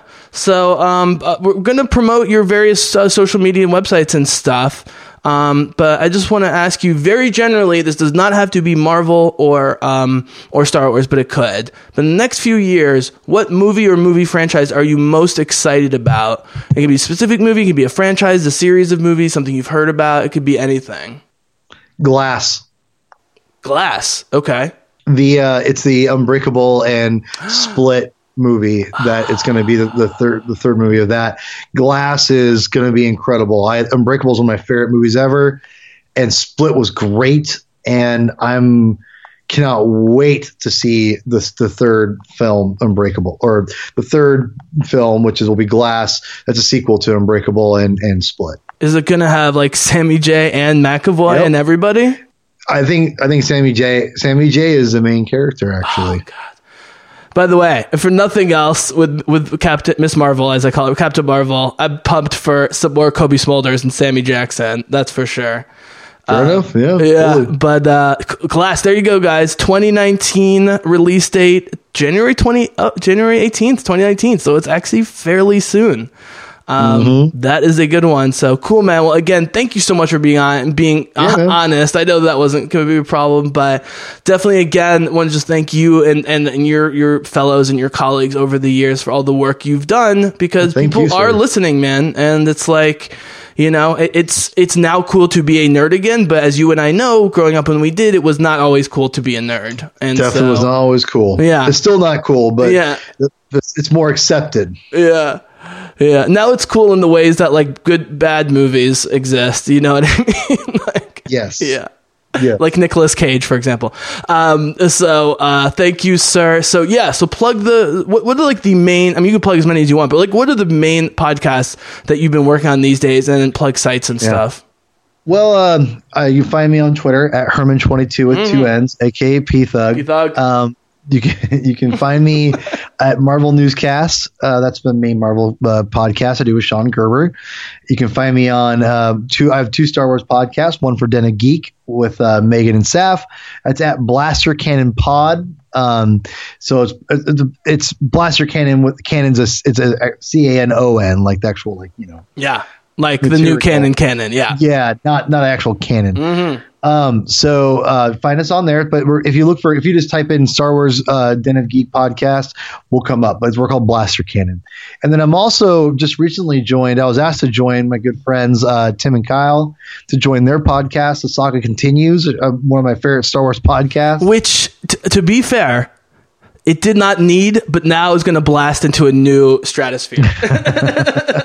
They, they definitely didn't need me. They asked me on that's basically. that's that's a compliment to them, obviously. You know, Oh, absolutely! They're great. Yeah. Their their their podcast is so just earnest, and I've always loved that about them. Talk about Those relaxing. Like I can go through their four-hour podcast like nobody's business. Yeah, yeah, it's crazy. I love that about them. And the, and you know, they added me on because we we've hung out so much on playing Battlefront together, and you know, and, and just talking and hanging out online together, and you know, showing up every once in a while on their shows. You know, and, and, Kyle's being a little bit busier.